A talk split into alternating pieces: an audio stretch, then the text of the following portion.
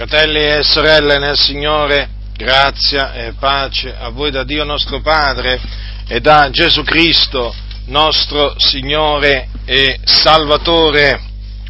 Dunque, ecco un'altra predicazione che ha come obiettivo quello di smascherare la massoneria, questa istituzione diabolica che eh, si è infiltrata in mezzo alle chiese evangeliche, in mezzo alle chiese protestanti e ha fatto le radici, ha fatto le radici, si è ben radicata la massoneria nelle chiese protestanti, che chi ne dicono quelli che pensano che la massoneria non abbia niente a che fare con la Chiesa.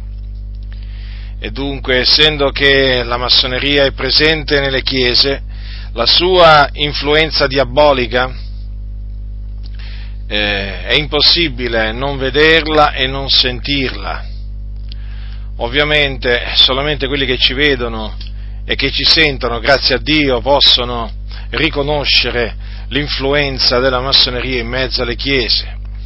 Si coprono di veramente di ignominia e veramente si rendono ridicoli tutti quei evangelici che presentano la massoneria come una istituzione, istituzione filantropica che fa del bene alla Chiesa.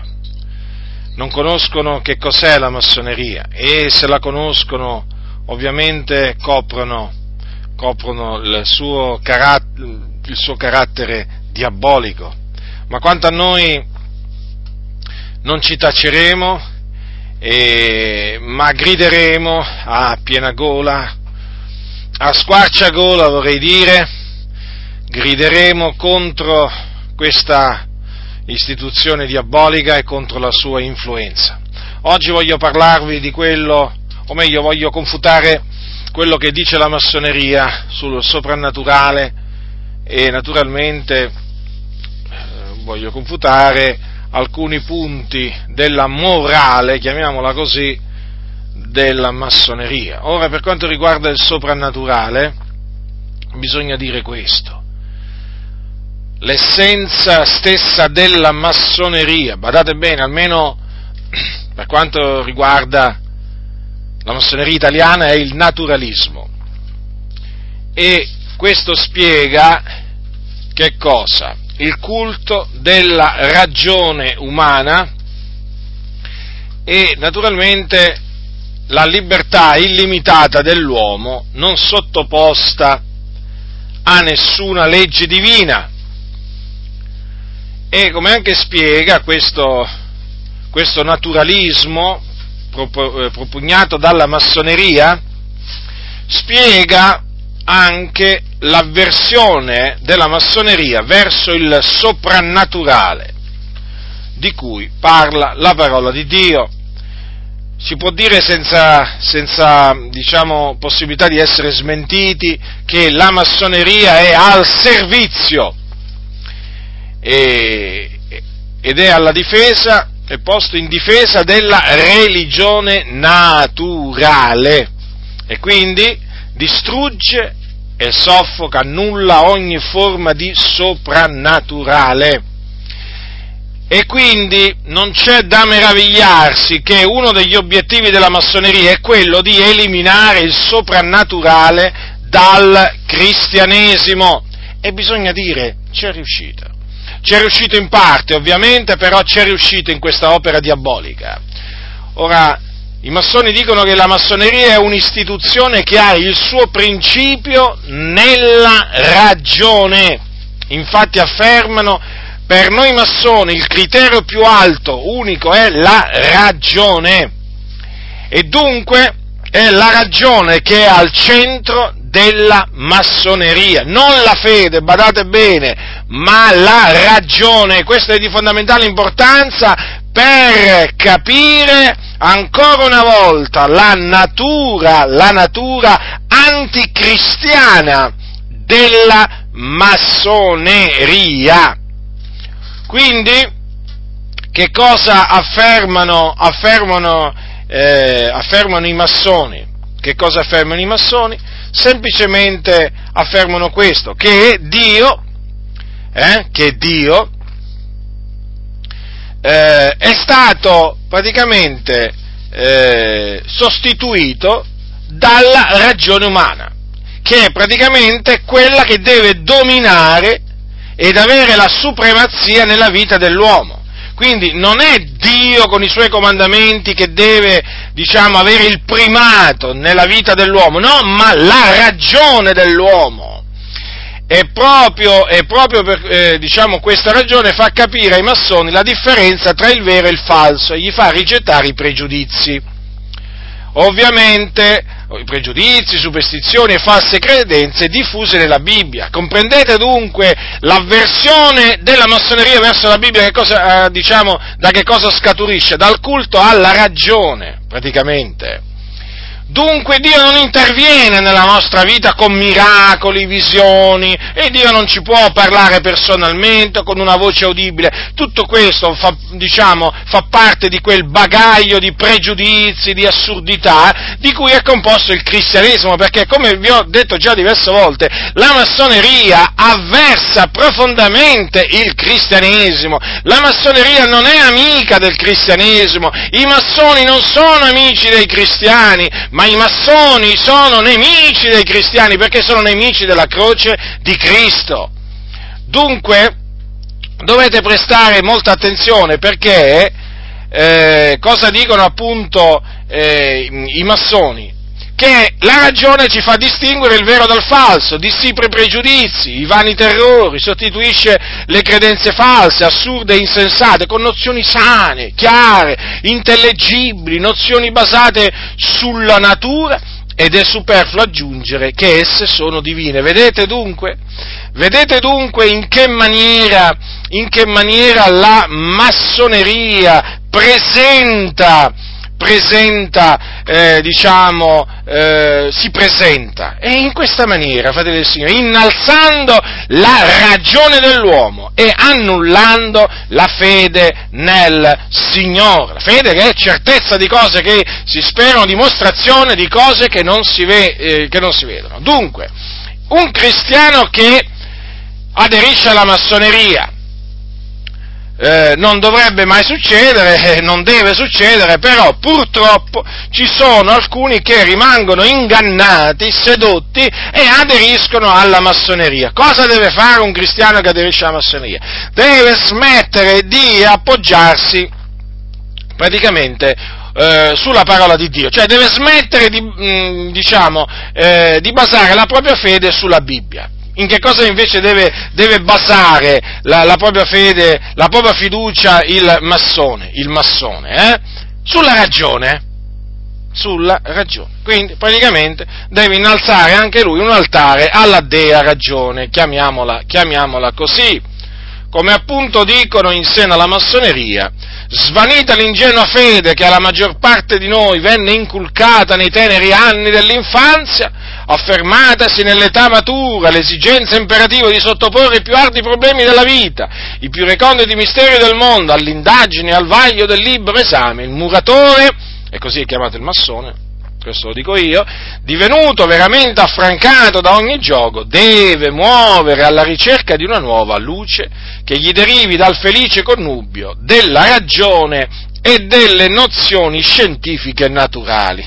Quindi, fratelli del Signore, comprendete bene, comprendete bene quindi qual è la filosofia, la filosofia massonica? E sentite cosa, e sentite cosa ha detto questo mh, mm, cosiddetto gran maestro, eh, appunto si chiama Lenzi, eh, praticamente quando, quando, indica la via maestra della ragione. Ascoltatelo perché questo fa capire veramente la profonda avversione che ha la massoneria verso la dottrina di Dio.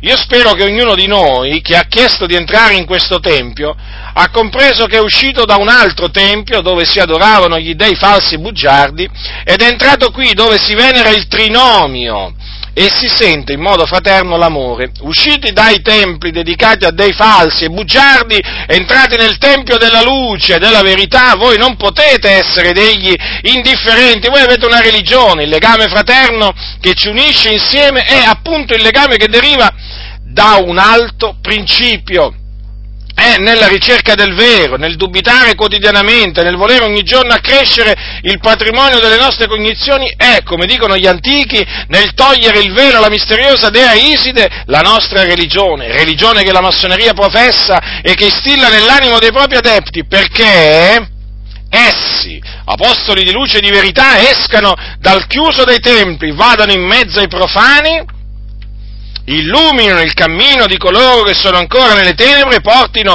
la fiaccola di questa fede antica e nuova, basata sulla scienza, basata sulla ragione, basata sull'intuizione esoterica degli alti misteri dell'universo. Considerate un po' voi, considerate un po voi che, eh, che idea che idee, che idee, perverse hanno i massoni. Vedete dunque, loro portano la fiaccola, eh, la fiaccola della fede nella ragione e quindi naturalmente questa fiaccola si presume che debba illuminare quelli che sono nelle tenebre. E chi sono nelle tenebre se non i profani? E chi sono i profani? Siamo noi, saremmo noi perché appunto i massoni chiamano i non massoni, li chiamano profani, invece loro sono praticamente sono gli illuminati, no? d'altronde loro hanno la fiaccola, eh, la fiaccola della libertà che portano e praticamente la libertà di credere quello che vogliono loro e di fare quello, quello, che vogliono loro. È una libertà che non è assolutamente sottoposta alla legge, alla legge, alla legge di Dio. Dunque la massoneria, o meglio la religione massonica, che, che, ne dicono loro, sapete che ci tengono sempre a dire, la massoneria non è una religione, falso, ste, ci sono autori, ci sono autori importanti, diciamo, di fra i massoni che sostengono loro stessi che la, la, la massoneria è una religione, peraltro ha le caratteristiche, ha le proprietà di una, di una religione, quindi la massoneria non fa che basarsi sul deismo, sul deismo, come peraltro si legge sul sito dell'Unione Mondiale dei, eh, dei Deisti, eh, praticamente perché andando sul, sul, sito mondiale dei deisti, il World Union of Deists, eh, praticamente si legge, eh, si legge che, cosa il, che cosa sostiene il deismo. E quindi da questo si può capire che la massoneria la massoneria si basa sul deismo. Perché? Perché il deismo nega la rivelazione e ammette solo l'esistenza di un Dio come causa del mondo. È una forma di religione naturale fondata sulla ragione. Vedete ancora una volta? Eh? si parla di religione naturale, eh? fondata su che cosa? Sulla ragione.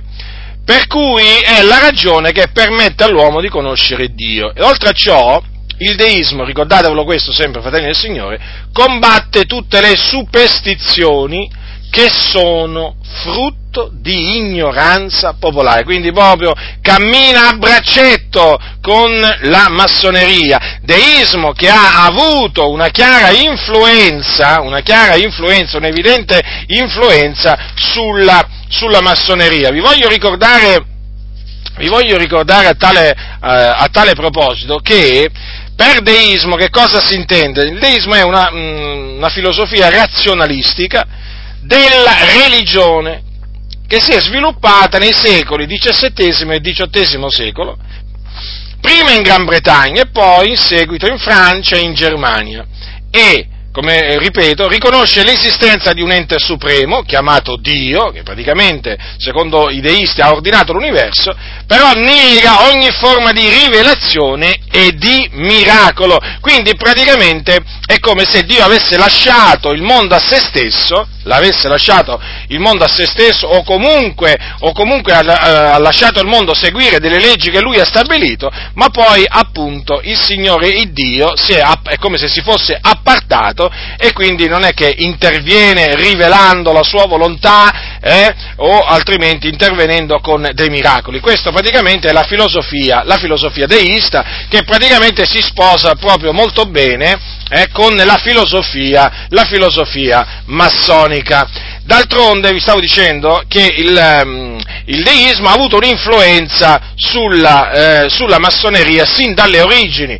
Infatti lo scrittore massone, peraltro conosciuto, ehm, Findel, eh, che nacque nel 1828 e morì nel 1905, nel suo libro History of the, of the Freemasonry from its rise down to the present day, cioè storia della massoneria dalla sua nascita fino ad oggi, che cosa ha detto? Ha detto queste cose praticamente, confermando l'influenza del deismo sulla massoneria. Vi ricordo che appunto è nato in Inghilterra il deismo, come anche la massoneria moderno speculativa è nata in Inghilterra, voi sapete a Londra c'è la sede, la sede centrale della massoneria a livello mondiale, perché lì c'è la Freemason Hall, che è la, praticamente il quartier generale della Grande Loggia Unita d'Inghilterra, che è considerata la Gran Loggia madre di tutte le logge massoniche nel mondo. Infatti questo scrittore ha affermato che l'ultimo e nello stesso tempo più decisivo agente nella realizzazione della trasformazione della massoneria fu quel movimento intellettuale conosciuto con il nome di deismo inglese, che con franchezza rigettava ogni rivelazione e tutti i dogmi religiosi e sotto il vittorioso stendardo della ragione e della critica ruppe tutte le barriere sul suo sentiero. È innegabile che deve trovarsi un certo collegamento spirituale tra questo movimento e la fraternità dei massoni come in seguito apparve. Questa rivoluzione intellettuale deve necessariamente aver esercitato un'importante influenza sulla fraternità dei massoni e non possiamo dubitare che essa contribuì essenzialmente alla sua finale trasformazione da una società operativa ad una universale speculativa nel libro appunto che vi ho citato, eh, pubblicato a Londra nel 1866, queste parole sono a pagina 133 e a pagina 134. Ecco dunque, Ecco dunque appunto eh, dimostrato, dimostrato, che il deismo, il deismo, e la massoneria proprio camminano, camminano assieme sin appunto da quando, da quando è nata da quando è, là, è nata la massoneria. Ora, voglio peraltro ricordarvi che eh, la massoneria è nata, eh, ha avuto comunque tra i suoi fondatori, la massoneria speculativa, o quella moderna, chiamata anche moderna, ha avuto tra i suoi fondatori o artefici anche due pastori protestanti, eh, diciamo, di quel tempo eh, di cui uno peraltro ha scritto le, le, le ben note costituzioni appunto dei liberi, dei liberi muratori. Dunque, eh, la massoneria sin dall'inizio ha fatto parte praticamente del protestantesimo eh, non per niente viene chiamata la massoneria figlia della riforma, alcuni altri la, la chiamano la nipote della riforma, la cugina, insomma, insomma eh, in, qualche maniera, in, qualche maniera, la ritengono una parente stretta ehm, diciamo, del, del, protesta, del protestantesimo. E studiando la massoneria non si può fare altro che concordare su questo, cioè che sin dall'inizio la massoneria ha avuto degli stretti rapporti con le maggiori denominazioni protestanti. Vedi per esempio, vedi per esempio la, denominazione, eh, la denominazione presbiteriana, per esempio i presbiteriani ma non, anche gli anglicani, soprattutto gli anglicani, la Chiesa, la chiesa d'Inghilterra, la Chiesa d'Inghilterra ha avuto proprio a capo proprio avuto del, dei massoni, è piena di massoni la Chiesa, la Chiesa, la chiesa d'Inghilterra, è veramente piena.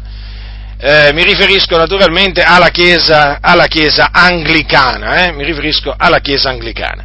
E questa, mm, questa, presenza massonica poi si è diffusa in ambito del metodismo anche, delle chiese metodiste, quindi, no? il cui fondatore è John Wesley, e poi anche in mezzo alle chiese riformate, in mezzo alle chiese riformate ancora oggi ci sono non pochi massoni, e poi in mezzo all'esercito della salvezza, per esempio, in mezzo alla chiesa luterana, come, ho, come, come abbiamo documentato recentemente, eh, sì, non molto tempo fa, praticamente si è tenuta in Germania, in un locale di culto di una nota chiesa eh, luterana, un incontro molto importante, un incontro molto importante in cui si celebrava la nascita della massoneria in Germania ed erano presenti per quell'occasione centinaia di massoni, eh, tra cui anche, eh, diciamo, dei massoni molto importanti dall'Italia. E considerate che hanno chiuso le porte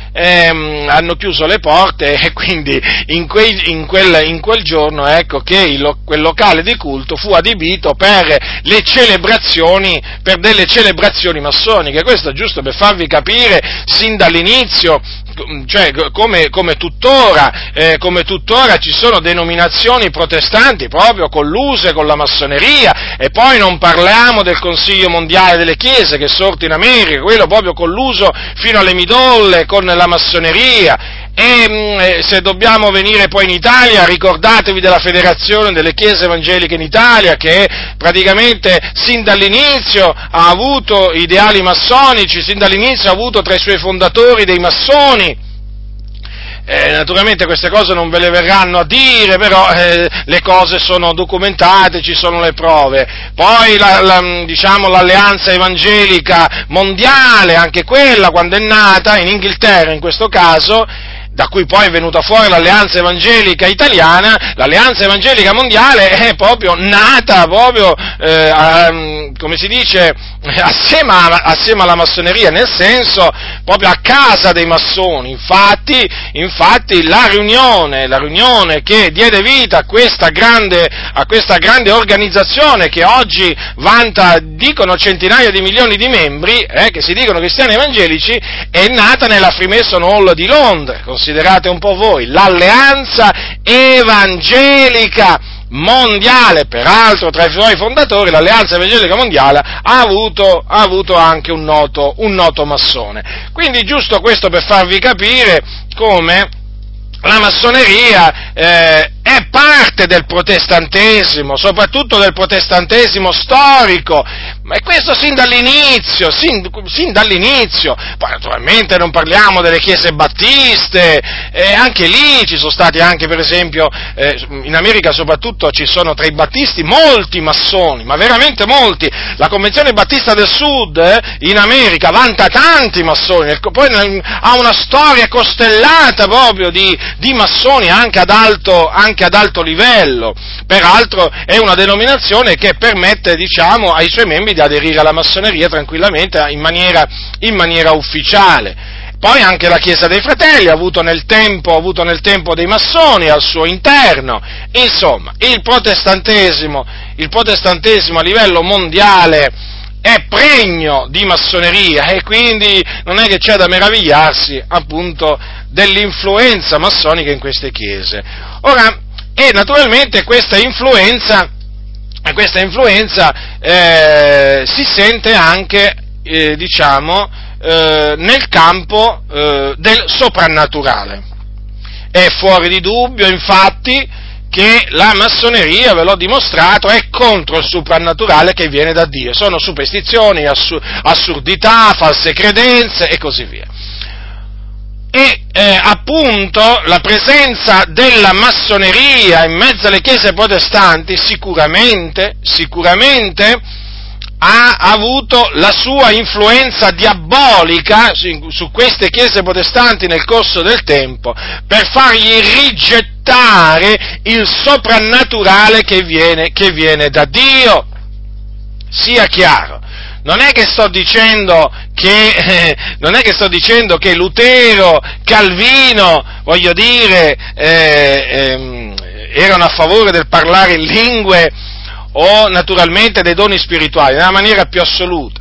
Chiaramente queste chiese sin dall'inizio hanno avuto in avversione il soprannaturale procedente da Dio e lo hanno tuttora. Però una cosa è sicura, una cosa è sicura, se la massoneria ha attecchito nelle chiese protestanti, e queste storiche, eh, è perché ha in comune proprio questa avversione verso il soprannaturale, il soprannaturale eh, divino, quindi le lingue, visioni, rivelazioni e miracoli e nel corso del, tempio, te, del tempo certamente i massoni presenti nelle varie denominazioni protestanti, avendo questa idea nella testa, è chiaro che hanno spinto, hanno spinto e tuttora spingono verso, eh, di, mm, cioè spingono contro il soprannaturale. E quindi noi non è che ci meravigliamo se in mezzo ai valdesi, altra denominazione proprio, piena di massoni, tanti sono nel, nel, corso della storia dei valdesi, da quando è nata la massoneria, ma i massoni sono stati tanti e tuttora sono tanti, eh? Non credete a quelli che vi dicono che sono pochi i valdesi massoni. Non è che c'è da meravigliarsi se tra i valdesi, battisti, metodisti, presbiteriani, chiese riformate, eh, anche le chiese dei fratelli, eh, e ci potrei aggiungere altri, non è che c'è da meravigliarsi se c'è un rigetto, un avve, proprio un rigetto delle lingue, delle visioni, delle rivelazioni dei miracoli. Eh? Ma se comincia a esserci persino in certe, in certe denominazioni eh, diciamo, pentecostali, no? rigetto verso una parte del soprannaturale di Dio, immaginate voi appunto cosa può essere in mezzo alle chiese protestanti storiche. Ora, per quanto riguarda, ovviamente, qui dobbiamo entrare nel discorso, nel, de, nel merito delle lingue, delle visioni, delle rivelazioni, dei miracoli, ci entrerò brevemente. Ora, per quanto riguarda le lingue, tanto avversate no, da queste chiese protestanti, proprio colluse con la massoneria, le lingue, chiaramente parliamo delle lingue che vengono da Dio, le lingue non sono cessate, come esse dicono, hm? Eh, le lingue non sono cessate perché la Bibbia dice che cesseranno, ma cesseranno quando la perfezione sarà venuta. Dato che la perfezione ancora non è venuta, appunto le, le lingue non possono, essere, non possono, essere, cessate. Ora, le lingue, le, nella, Bibbia, nella, nella, Bibbia, si parla del parlare in lingue. In particolare il parlare in lingue è menzionato nel libro degli Atti degli Apostoli e poi, ehm, e poi nel eh, nel libro degli Atti degli Apostoli e poi nella prima epistola di Paolo ai Santi di Corinto. Però c'è anche un riferimento alla, eh, alla fine del Vangelo scritto da Marco, c'è proprio un riferimento alle lingue, perché Gesù, di, dopo che risuscitò, disse ai suoi eh, queste cose, o questi sono i segni che accompagneranno coloro che avranno creduto, nel nome mio cacceranno i demoni, parleranno in lingue nuove, prenderanno in mano dei serpenti e se pur bevessero alcunché di mortifero non ne avranno alcun male, imporranno le mani agli infermi ed essi guariranno. Vorrei che notaste appunto che tra questi segni c'è anche il parlare in lingue nuove o parlare in altre lingue. Allora, il parlare in altre lingue è il segno, il segno evidente, il segno fisico evidente che attesta che un cristiano ha ricevuto il battesimo con lo Spirito Santo o che è stato riempito di Spirito Santo. E questo lo diciamo in base a quello che è trascritto, a quello che è trascritto nel libro degli Atti degli Apostoli. Infatti, e citerò solo l'esempio del giorno della Pentecoste, Infatti il giorno della Pentecoste, quando, eh, diciamo, quando i circa 120 erano radunati, che cosa avvenne? Di subito dice si fece dal cielo un suono come di vento impetuoso che soffia ed esso riempì tutta la casa dove essi sedevano e apparvero loro, apparvero loro delle lingue come di fuoco che si dividevano e se ne posò una su ciascuno di loro. E tutti furono ripieni dello Spirito Santo e cominciarono a parlare in altre lingue secondo che lo Spirito dava loro d'esprimersi.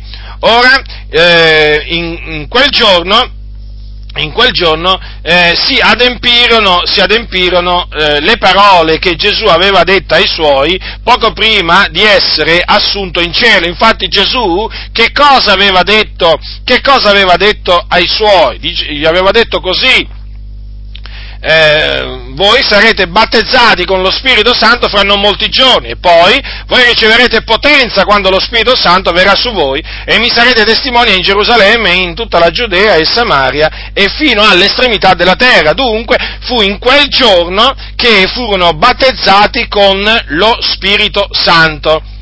E quando furono battezzati con lo Spirito Santo avvenne che si misero a parlare in altre lingue secondo che lo Spirito dava loro ad esprimersi. Quindi quel parlare in altre lingue fu un parlare in altre lingue autentico perché procedeva dallo Spirito, dallo Spirito di Dio. Non è che si inventarono delle, delle, delle parole eh, o cominciarono a proferire delle sillabe, delle vocali appunto di loro senno, no, cominciarono a parlare in altre lingue, quindi in vere e proprie lingue che si parlavano allora sulla faccia della terra e dice secondo che lo Spirito dava loro ad esprimersi, che cosa appunto dicevano, parlavano delle cose grandi di Dio.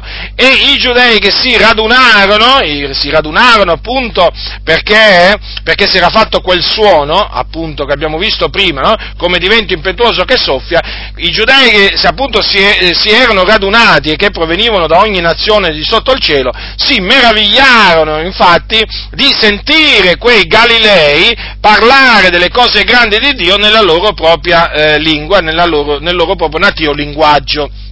E appunto e quello che avvenne in quel giorno si chiama battesimo con lo, Spirito, eh, con lo Spirito Santo, un battesimo preannunziato da Gesù Cristo. Quindi le lingue, vedete, sono appunto il segno attestante che il credente ha ricevuto il battesimo con lo Spirito Santo. Ora, chi parla in altre lingue non fa niente di antibiblico, eh, perché chi parla in altre lingue parla a Dio, in spirito proferisce misteri. In altre parole, in altre parole eh, come dice l'Apostolo Paolo ai santi di Corinto, dice così, chi parla in altre lingue non parla agli uomini ma a Dio, poiché nessuno lo intende, ma in spirito proferisce misteri. Quindi nessuno lo intende, però Quantunque nessuno lo intende, egli fa una cosa giusta nel cospetto di Dio, perché preferisce i misteri. Ora, in che cosa consistono questi misteri? Bisogna appunto capire eh, che cosa dice chi parla in altra lingua, o comunque quando si rivolge a Dio che cosa dice? Egli prega, egli salmeggia, eh, egli benedice e rende grazie a Dio. E dunque nessuno lo intende, però egli comunque sia, si sta rivolgendo a Dio. È chiaro che il Signore ha stabilito tutto questo, ma il Signore naturalmente ha stabilito anche un dono che si, chiama, eh, che si chiama dono dell'interpretazione delle lingue, mediante il quale chi lo riceve riceve la capacità da parte dello Spirito Santo di, ehm, eh, di interpretare quello che viene detto in altra, in altra lingua. In questa maniera così viene reso, eh, viene reso comprensibile agli uditori quello che è stato detto in altra, in altra, lingua. Quindi anche l'interpretazione sarà un parlare rivolto a Dio, appunto, perché chi parla in altre lingue non parla agli uomini, ma a Dio. Dunque, eh, eh, sia chiaro appunto che il parlare, il, il parlare, in altre lingue è biblico. Certo, eh, la, Bibbia, la, Bibbia, fa questa domanda, parlano tutti in altre lingue? Però vi voglio, vi voglio fare presente che in questo caso l'Apostolo Paolo fa questa domanda in merito al dono della diversità delle lingue. Perché? Perché esiste appunto questo dono che non tutti i credenti hanno. Il dono della diversità delle lingue, che è uno dei doni dello Spirito Santo, permette a chi lo riceve di parlare a Dio, diciamo così, in più di una lingua, una lingua straniera. Facciamo un esempio, gli, permet- facciamo un esempio eh? gli permetterà per esempio di parlare a Dio in ebraico, in arabo, in cinese, adesso ho citato solo tre lingue straniere, però se appunto se il credente, eh, diciamo, eh, battezzato con lo Spirito Santo parla solo in una lingua straniera, parla comunque sia sempre per lo Spirito, però non ha il dono della diversità delle lingue, infatti è chiamato della diversità delle lingue perché sono le diverse le lingue che parla chi appunto ha ricevuto questo dono. Invece, se uno è stato battezzato con lo Spirito Santo, ma parla solo una lingua, e deve parlare per forza in altre lingue, ma parla solo una lingua straniera, allora in questo caso comunque sia il parlare in altre lingue è sempre, è sempre, da Dio, è comunque sempre interpretabile, è sempre una manifestazione che viene dallo Spirito di Dio. E dunque, vedete che il soprannaturale, il soprannaturale fa parte, eh, fa parte del, del, del, cristianesimo. Per quanto riguarda le visioni, ricordatevi che noi siamo negli ultimi giorni e che il Signore ha fatto questa, ha fatto questa promessa ha fatto questa promessa, i vostri giovani vedranno delle visioni, i vostri vecchi sogneranno dei sogni. Quindi Dio parla tramite visioni e sogni, ancora oggi, non è cambiato, e Dio parla anche tramite una voce audibile, quindi senza, senza concedere una visione o un sogno, ma solamente facendo sentire la sua voce.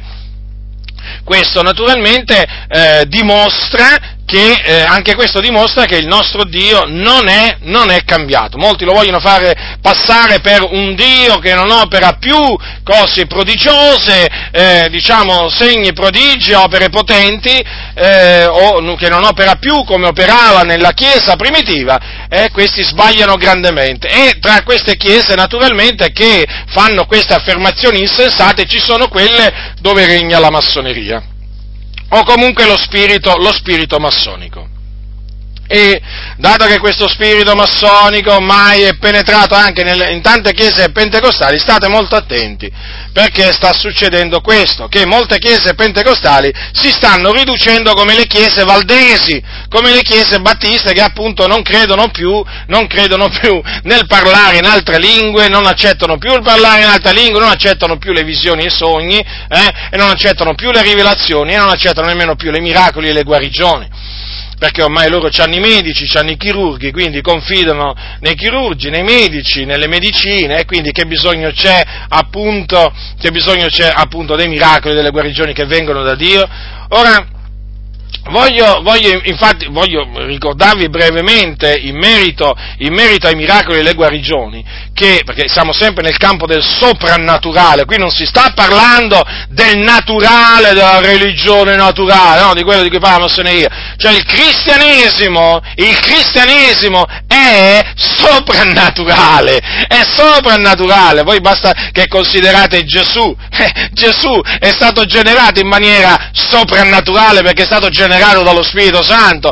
Gesù ha compiuto segni, prodigi, opere potenti, cose soprannaturali, ma perché Dio era con lui. E gli apostoli, che diremo degli apostoli? Che diremo degli apostoli?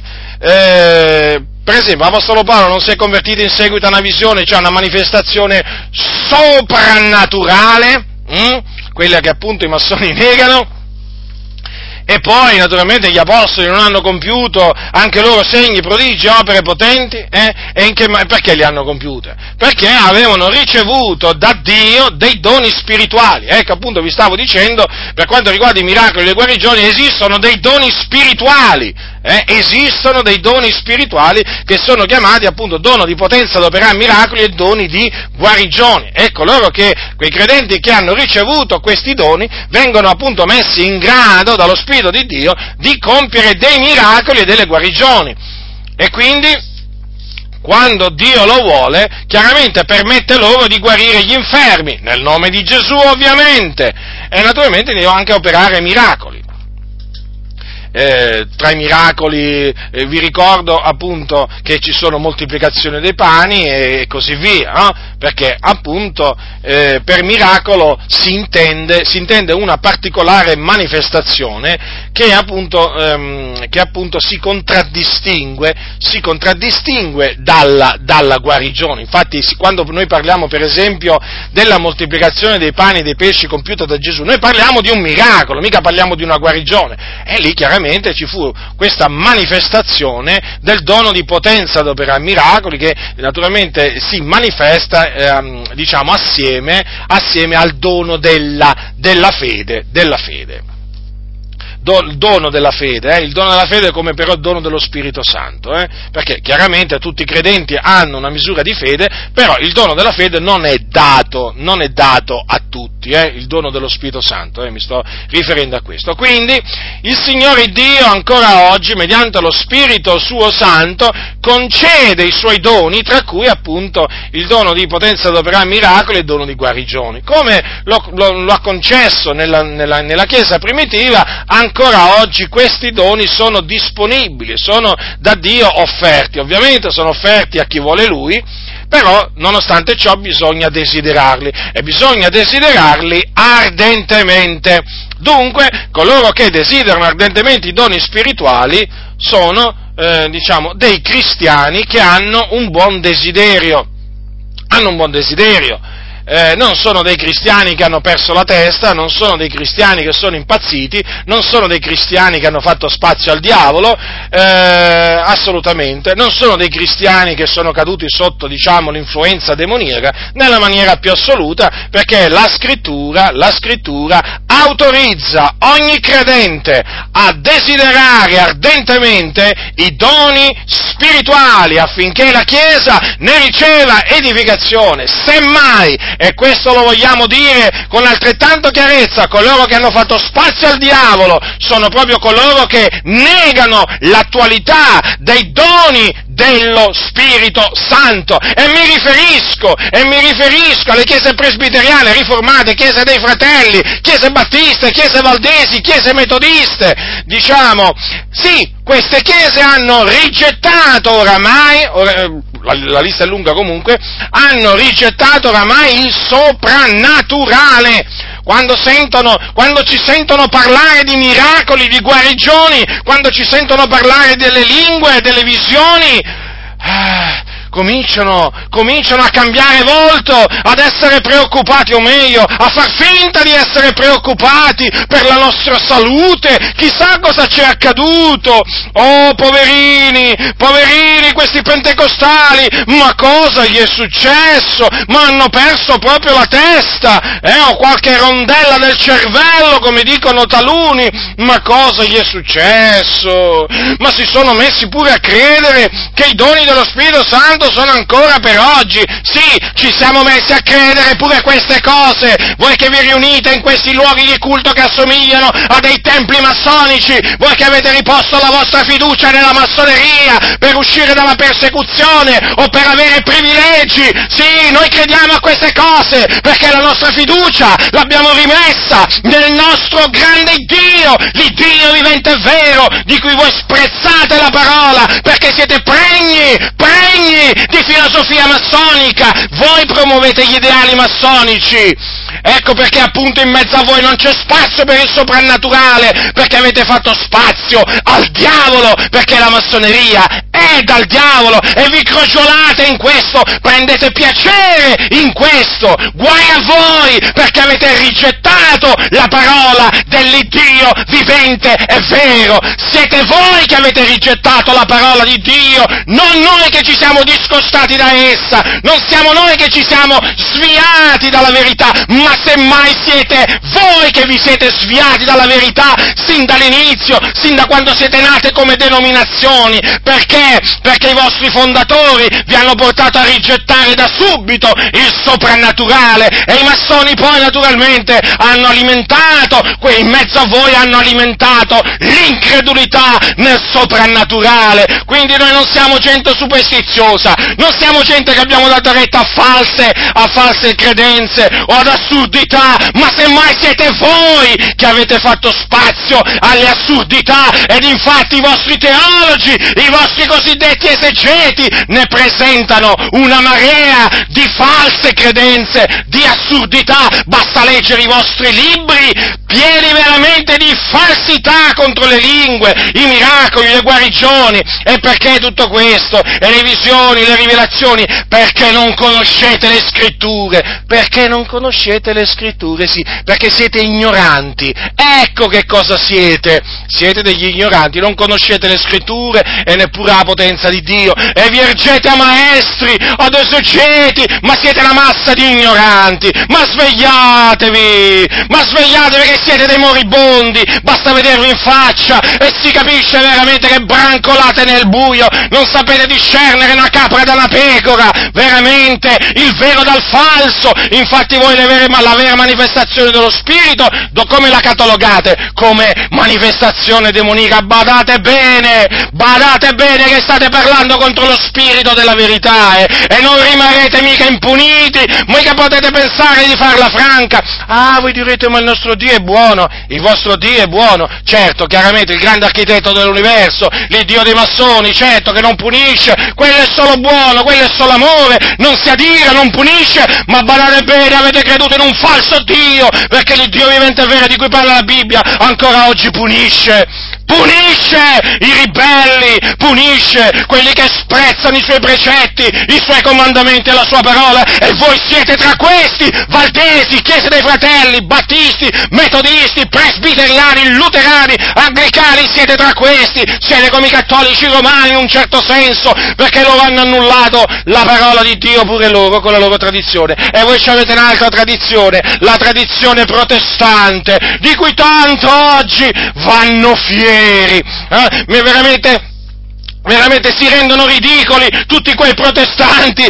che oggi ancora dicono ma noi, noi siamo per il principio della, della riforma sola scrittura. Ma quale sola scrittura? Ma dove? Ma quale sola scrittura? Non è assolutamente così. Ma non è assolutamente così. Ma perché voi non vi fidate di tutta la scrittura? Voi vi fidate di qualche passo della scrittura. Ma tutto il resto l'avete gettato proprio nell'immondezzaio. E si vede infatti. E questo vi è costato. Vi è costato caro e vi costa caro. Perché siete morti morti spiritualmente e basta solo sentirvi predicare la domenica. Quando uno ce la fa a sentirvi predicare, chiamiamole così, le vostre predicazioni, si avverte subito che in mezzo a voi c'è uno spirito di torpore.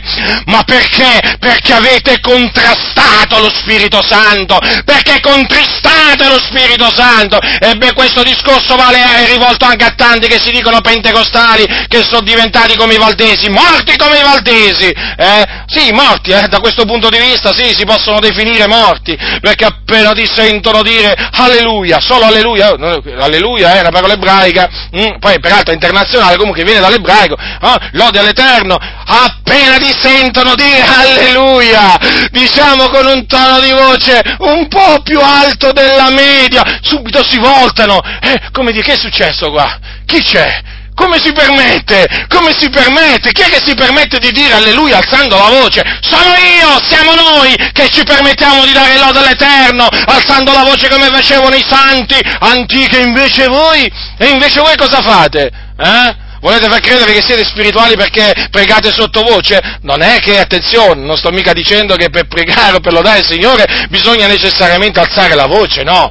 Assolutamente, si può pregare pure sottovoce, noi preghiamo anche sottovoce, però ci sono momenti in cui siamo spinti ad alzare la voce nelle nostre preghiere e nelle nostre lodi all'Iddio vivente e vero, come facevano gli apostoli, e non ci scandalizziamo mica, sapete, non chiamiamo mica il 118 noi, eh? Al 118 che si chiama? Vabbè, comunque sì, mi sembra che sia il 118. Comunque l'autoambulanza, non chiamiamo mica l'autoambulanza se sentiamo, se sentiamo, voglio dire, un fratello che alza la voce e dice gloria a te, Signore Dio, ti lodo, ti benedico, sia esaltato. Come non chiamiamo appunto l'autoambulanza se sentiamo un fratello parlare in lingue, in vere lingue ovviamente. No, è normale fa parte del cristianesimo tutto questo. E invece che cos'è il vostro? Il vostro praticamente più che cristianesimo è un deismo. Eh? Praticamente è un deismo mascherato da cristianesimo. Il soprannaturale. No, no, no, no, no, no, no, no, no. Il diavolo, il diavolo. State sempre, state sempre veramente a invocare il pericolo del diavolo. Voi veramente vedete il diavolo anche dove non c'è? Eh beh, ma d'altronde, gente cieca come voi, che co- come poteva finire? Gente come voi. E così il vostro cristianesimo assomiglia al deismo. Eh? Dio ha ordinato tutte le cose, eh? Dio gli ha dato le leggi e poi ha lasciato tutto, tutto, diciamo, correre secondo le leggi, ma niente miracolo, niente visioni, niente sogni, no, no, no, no, assolutamente poi, e poi ve ne venite fuori col discorso, solo scrittura. Ma quale sono scrittura? Ma piacesse a Dio veramente che voi, vi, che voi vi appoggiaste solo sulla scrittura? Accettereste tutta la scrittura, perché qui adesso il discorso non è più solo scrittura, qui adesso bisogna parlare di tutta la scrittura, basta con questo principio sola scrittura e poi alla fine che cosa si nasconde dietro questo sola scrittura? L'incredulità in molte parti della scrittura, che oramai non vengono più ritenute attendibili o comunque sia non vengono più ritenute per noi oggi. Ogni scrittura è ispirata da Dio, ribelli, sappiatelo questo, eh? Ogni scrittura è ispirata da Dio. Eh? E il comandamento di desiderare i doni spirituali è ancora per oggi. Ribelli! È ancora per oggi questo comandamento. Beati coloro che veramente mettono in pratica i comandamenti del Signore. Beati quei fratelli che desiderano i doni spirituali. Beati, sono beati. Perché? Perché fanno quello che il Signore ha comandato. E invece voi, quando sentite parlare, eh? Massoni, amici di massoni, massoni col grembiule, massoni senza il grembiule, non importa, ormai avete la filosofia massonica in mezzo a voi, uh, appena sentite parlare della, del, del, soprannaturale che viene da Dio, subito andate a prendere la ragione e appunto sostituite il soprannaturale con la ragione. Avete veramente sostituito, avete sostituito l'Iddio, eh, l'Iddio veramente dei segni delle, delle opere meravigliose e gloriose, l'avete sostituito con la dea ragione. Ormai proprio vi siete fatti il, proprio voi ormai, ormai avete il culto della dea ragione, eh? Eh già, perché voi siete, vi sentite intelligenti, sapienti, voi dovete diventare pazzi per diventare sapienti, dovete diventare pazzi per diventare sapienti, perché la vostra sapienza umana è pazzia, è pazzia secondo il Dio, e il Dio vi svergogna, vi svergogna! Apre la bocca a un'asina muta, il Signore è in grado di aprire una bocca a un'asina muta per riprendervi, eh? Una vera asina, eh?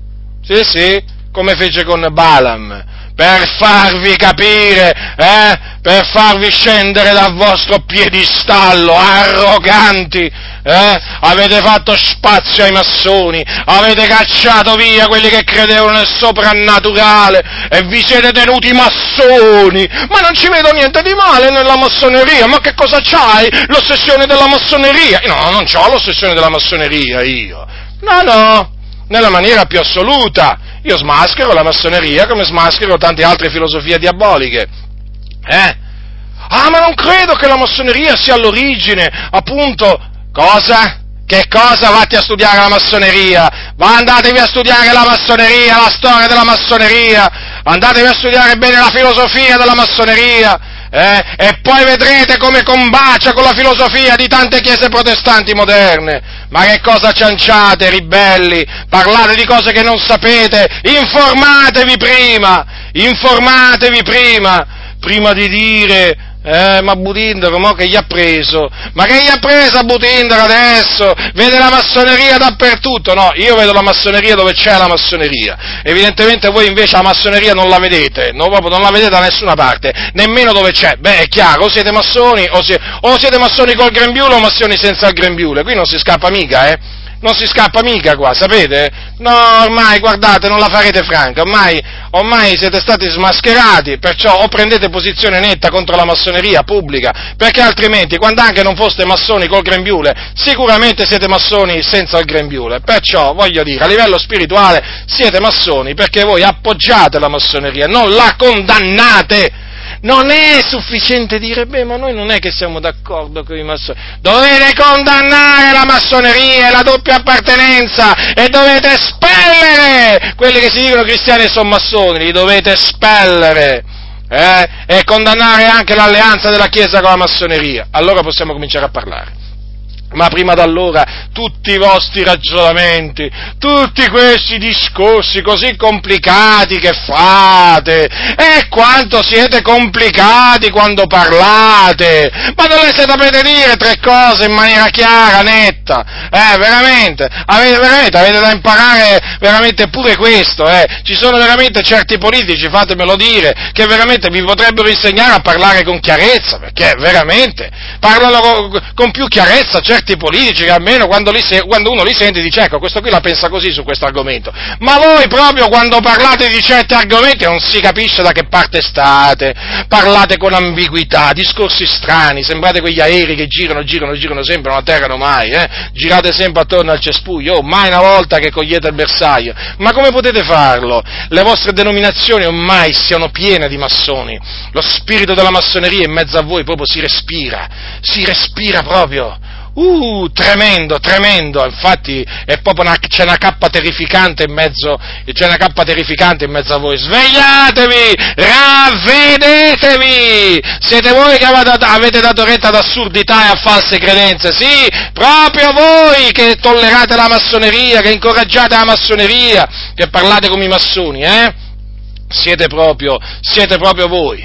Ormai eh, siete una sorta di proseliti della dea ragione voi, eh? Eh? Che vergogna, in mezzo alle chiese bisogna sentir parlare, bisogna sentir parlare taluni che si dicono cristiani, bisogna sentirli parlare come i massoni, cioè come i pagani, perché i massoni sono pagani.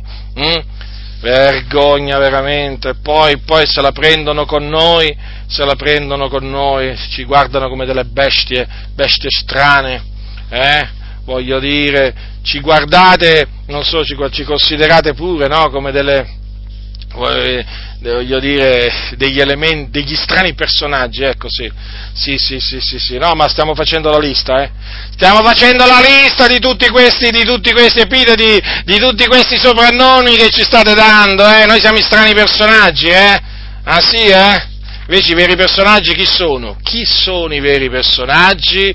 I massoni sicuramente quelli sono veri personaggi, quelli non sono strani, quelli sono normali, eh? i massoni, certo, certo. E beh, è chiaro, voi d'altronde camminate assieme a questi personaggi, voi vi affidate a questi personaggi, eh? avete imposto la vostra fiducia in questi personaggi, perciò noi siamo per forza di cose strani personaggi e ci credo, e ci credo che siamo strani personaggi, eh? vi, stiamo, vi abbiamo rovinato la festa, hm? Vi abbiamo rovinato la festa, stavate brindando, eh? stavate veramente brindando, vi stavate divertendo alle spalle di tante anime, eh? Vi stavate proprio divertendo, sì, sì, lo so, lo so, vi stavate proprio godendo la vita, godendo proprio la vita. Vi ormai avevate pensato di essere diventati degli intoccabili, degli intoccabili, sì, sì, sì, intoccabili. Allora, veniamo un po' a quello che dice la massoneria, a quello che dice la massoneria su alcune cose, come il divorzio, la contraccezione, cioè il controllo delle nascite, aborto, riconoscimento delle coppie civili, sia eterosessuali che omosessuali. Perché anche questo, anche, anche naturalmente, considerando quello che dice la massoneria su queste cose, si può capire veramente quanta, quanta massoneria ci sia nelle, in tante chiese protestanti oggi. Allora, dovete sapere questo, la massoneria, i massoni quando parlano ci tengono sempre a dire che loro fanno opere di beneficenza e danno magari per il centro per la ricerca contro il cancro o per esempio, o per esempio da, mh, raccolgono denaro per darlo per esempio agli alluvionati o ai terremotati, insomma. Ovviamente se, se, se loro danno, voglio dire, del denaro, voglio dire, eh, per una causa giusta, nel senso, se loro del, del, del, aiutano delle persone terremotate, non abbiamo niente da dire. Eh. Certo, non siamo per sponsorizzare i centri per la ricerca contro il cancro nella maniera più assoluta, appunto perché noi crediamo nella guarigione divina, quindi voglio dire che andiamo a, dire, ad alimentare la fede nella, nella Dea ragione, no? lungi da noi.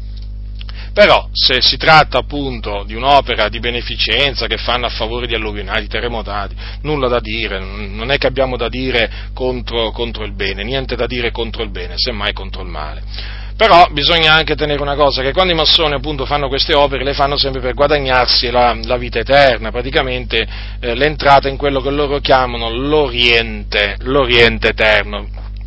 Perché eh, loro, voi sapete che la loro dottrina sulla salvezza si basa sulla giustizia, sulla giustizia umana e quindi loro fanno delle opere buone per guadagnarsi la vita eterna. Noi sappiamo che tutta questa è giusti- un abito lordato davanti a Dio, questa loro giustizia, perché perché chiaramente la giustizia, la, giusti- la, vera giustizia, praticamente quella che giustifica l'uomo, è la giustizia che viene da Dio basata sulla fede in Gesù Cristo e quindi basata sull'opera espiatoria di Gesù Cristo. Ma siccome che loro l'opera espiatoria di Gesù Cristo la rigettano, è ovvio che devono per forza di cose fondarsi sulla, devono appunto appoggiarsi alla loro giustizia.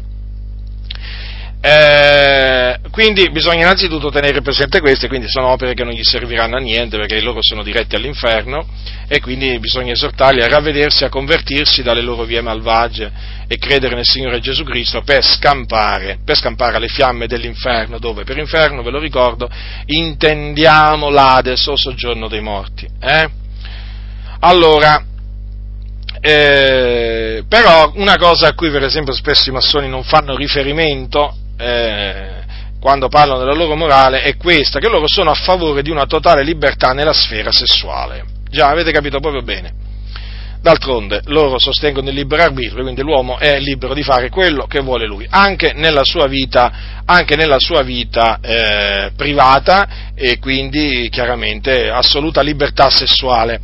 Ora, eh, c'è, c'è un, un, ex massone francese di nome Maurice eh, Caglier che è, è, stato venerabile maestro di una, di una loggia di Rennes, lui apparteneva al Grande Oriente di Francia ed era, al, al, era, arrivato al diciottesimo grado del rito scozzese antico ed accettato. Badate bene che questo Maurice Calais, da, da quello che mi risulta, eh, diciamo, è cattolico, eh?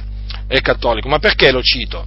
Perché eh, naturalmente lui, in un, in un suo libro, racconta eh, racconta appunto del suo passato ed è interessante quello che lui racconta del suo passato da massone perché ci fa capire in effetti che cosa eh, diciamo, sostiene la massoneria, cioè praticamente è uno che è uscito comunque dalla massoneria e che dice quello che spiega, spiega eh, quello che lui sosteneva da massone, quindi la filosofia massonica, quindi lo cito solamente questo, diciamo, per questa ragione, perché è, interessa- è interessante quello che lui dice a riguardo della massoneria, poi il cattolicesimo va smascherato, va confutato, però naturalmente bisogna anche considerare quello che dice anche eh, diciamo, un ex massone che ora è eh, cattolico perché in effetti lui dice delle cose interessanti, cioè che ci interessano per, confer- per eh, smascherare la massoneria. Ora,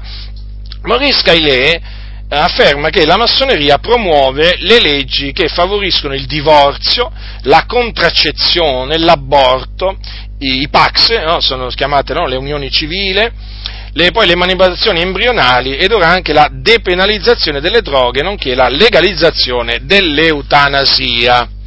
Difatti Caglier a lui ha affermato che la massoneria francese è stata determinante per l'introduzione dell'aborto libero in Francia nel 1974. Ascoltate cosa dice, cosa dice lui, ho preso queste, queste, citaz- queste parole sue da un articolo, appunto, Confessioni di un ex massone, Maurice Caglier, ehm, prese dal, dal, sito grisrimini.org. Allora, ascoltate cosa dice eh, Caglier. L'elezione di Valéry Giscard d'Estaing a Presidente della Repubblica francese portò Jacques Chirac, Chirac a diventare primo ministro, avendo questi come consigliere personale Jean-Pierre Protot Gran maestro del Grande Oriente di Francia, principale ramo massonico francese di, tendenza laicista. Al Ministero della Santità fu collocata Simone Veil, giurista ex deportata di Auschwitz, che aveva come consigliere il dottor Pierre Simon, gran maestro della Gran Loggia di Francia, con il quale io mantenevo una corrispondenza. I politici erano ben circondati da quelli che chiamavamo i nostri fratelli tre punti e il disegno di legge sull'aborto venne elaborato rapidamente adottata dal Consiglio dei Ministri nel mese di novembre la legge Veil venne, venne, votata a dicembre. I deputati e i senatori massoni di destra e di sinistra votarono all'unanimità. È interessante quello che dice appunto Caglier perché fa capire che la massoneria si muove a livello politico ad, livello, ad alti livelli nelle nazioni per far accettare appunto la filosofia del fai quello che vuoi praticamente non sottoporti ai comandamenti di Dio. In questo caso appunto lui parla della legge sull'aborto sull'aborto. E ehm, voglio anche voglio anche farvi presente questo, che, che ehm, questo naturalmente è, anche questo è di attualità, la massoneria, la massoneria francese è stata determinante, è stata determinata di recente per far accettare, o comunque per far accettare sì, al governo francese, eh, c'è Hollande adesso in Francia, ehm, diciamo, eh, la legge, una, una, legge, una, legge, a favore delle coppie omosessuali. Eh? Badate bene. Eh, questo naturalmente è una cosa risaputo negli ambienti massonici perché dovete sapere che l'attuale governo di Hollande è un governo, diciamo, con una mh, mm, buona, buona, buona ed naturalmente in, molto influente parte massonica. Ci sono diversi ministri di questo governo in Francia che sono proprio massoni, massoni. Peraltro, peraltro Hollande proprio ha parlato anche in una riunione appunto dove, dove c'era il Gran Maestro, di Francia, eh, il Gran Maestro del, Grand, eh, del Grande Oriente di Francia, c'è un video su YouTube dove si può vedere proprio Hollande parlare in, in, un, eh, in, un'importante, in un'importante riunione eh, dove appunto c'erano importanti, importanti massoni. Pare che questa riunione è stata prima però che lui fosse eletto fosse eletto al diciamo, presidente, perché la massoneria francese ha appoggiato Hollande, tanti dicono che la massoneria è tornata in forza eh, appunto tramite questo governo di Hollande in Francia. La massoneria è sempre stata molto influente in Francia, eh? Ehm, però ultimamente, cioè prima di Hollande pareva che diciamo, lo fosse diventato un po' meno, ma adesso con Hollande dicono proprio che è tornata proprio alla carica, come si suol dire. Ora, questo per farvi capire appunto come la massoneria eh, si muove nell'ombra eh, dietro i governi per far accettare leggi che siano a favore della libertà sessuale e così via. Eh, vi voglio, vi voglio eh, fare presente che eh, ehm, il Grande Oriente di Francia, il 5 novembre 2012, eh, praticamente si espresse, si espresse, così, si espresse così a, proposito, a proposito, del progetto di legge che appunto mirava a garantire il riconoscimento al, um, alle coppie, alle coppie, alle, alle coppie diciamo, omosessuali. Ascoltate perché questo è un comunicato ufficiale del Grande Oriente eh, di Francia che è presente sul loro sito francese ovviamente. Allora ascoltate, eh, questo è interessante, la definizione dei diritti della persona dipende solo dalla volontà collettiva degli uomini. Il Grand Oriente di Francia condanna fermamente le dichiarazioni della Chiesa Cattolica circa il progetto di legge sull'apertura del matrimonio civile a tutte le coppie che sarà presentato al Consiglio dei Ministri mercoledì prossimo.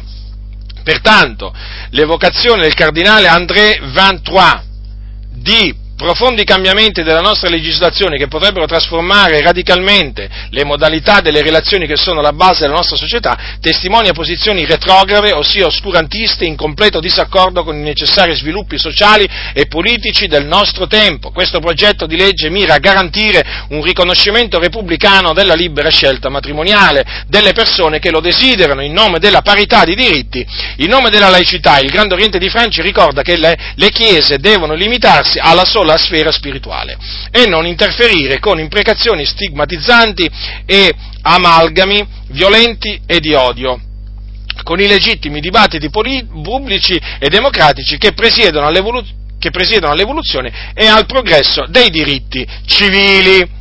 Dunque, fratelli del Signore, la situazione è molto chiara quando la massoneria arriva al potere in una nazione, farà di tutto per far, eh, diciamo, approvare leggi proprio che sono proprio in assoluto disaccordo con le leggi di Dio. Avete visto l'aborto, che è un omicidio, è stato appunto in Francia, ma come anche in Italia, eh, badate bene che questa poi influenza, influenza massonica, guardate che è anche in Italia, cosa pensate? Il divorzio, dietro il divorzio, dietro, dietro l'aborto, eh? cioè dietro le leggi le leggi appunto che eh, fa, diciamo, approvano l'aborto e, la, e, il, e, il, divorzio in Italia. Cosa pensate che non ci sia massoneria? Ma certo che c'è la massoneria, fratelli nel Signore, eh? c'è sempre la massoneria, come ha detto un maestro massone, eh? quando c'è in ballo il potere politico, economico, finanziario, ecclesiastico, c'è sempre di mezzo la massoneria. Eh? Quindi pensate un po' voi, anche quando c'è di mezzo il potere ecclesiastico, così tanto appunto ambito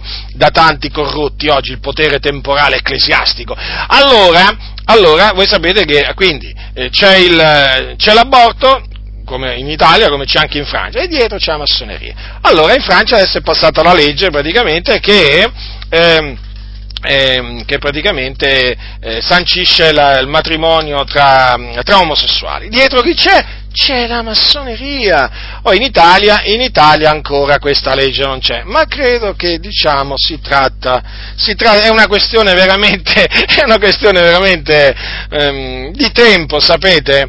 Perché è chiaro, è chiaro che anche qui in Italia la massoneria si muove dietro, dietro le quinte, dietro le quinte, si muove per spingere questo, eh, questa nazione ad accettare anche, anche una legge a favore delle coppie omosessuali. Ora, è vero che in mezzo ai massoni ci sono massoni che non accettano l'omosessualità, eh? bisogna dirlo questo per correttezza, eh? ci sono massoni che sono contrari, contrari all'omosessualità e anche al, diciamo, al cosiddetto matrimonio tra coppie, eh, tra, matrimonio di coppie omosessuali, però sono, voglio, voglio dire, eh, sono quelli che non contano, dai, diciamola così, va, perché quelli che sono ai vertici, naturalmente, in nome della libertà, eh?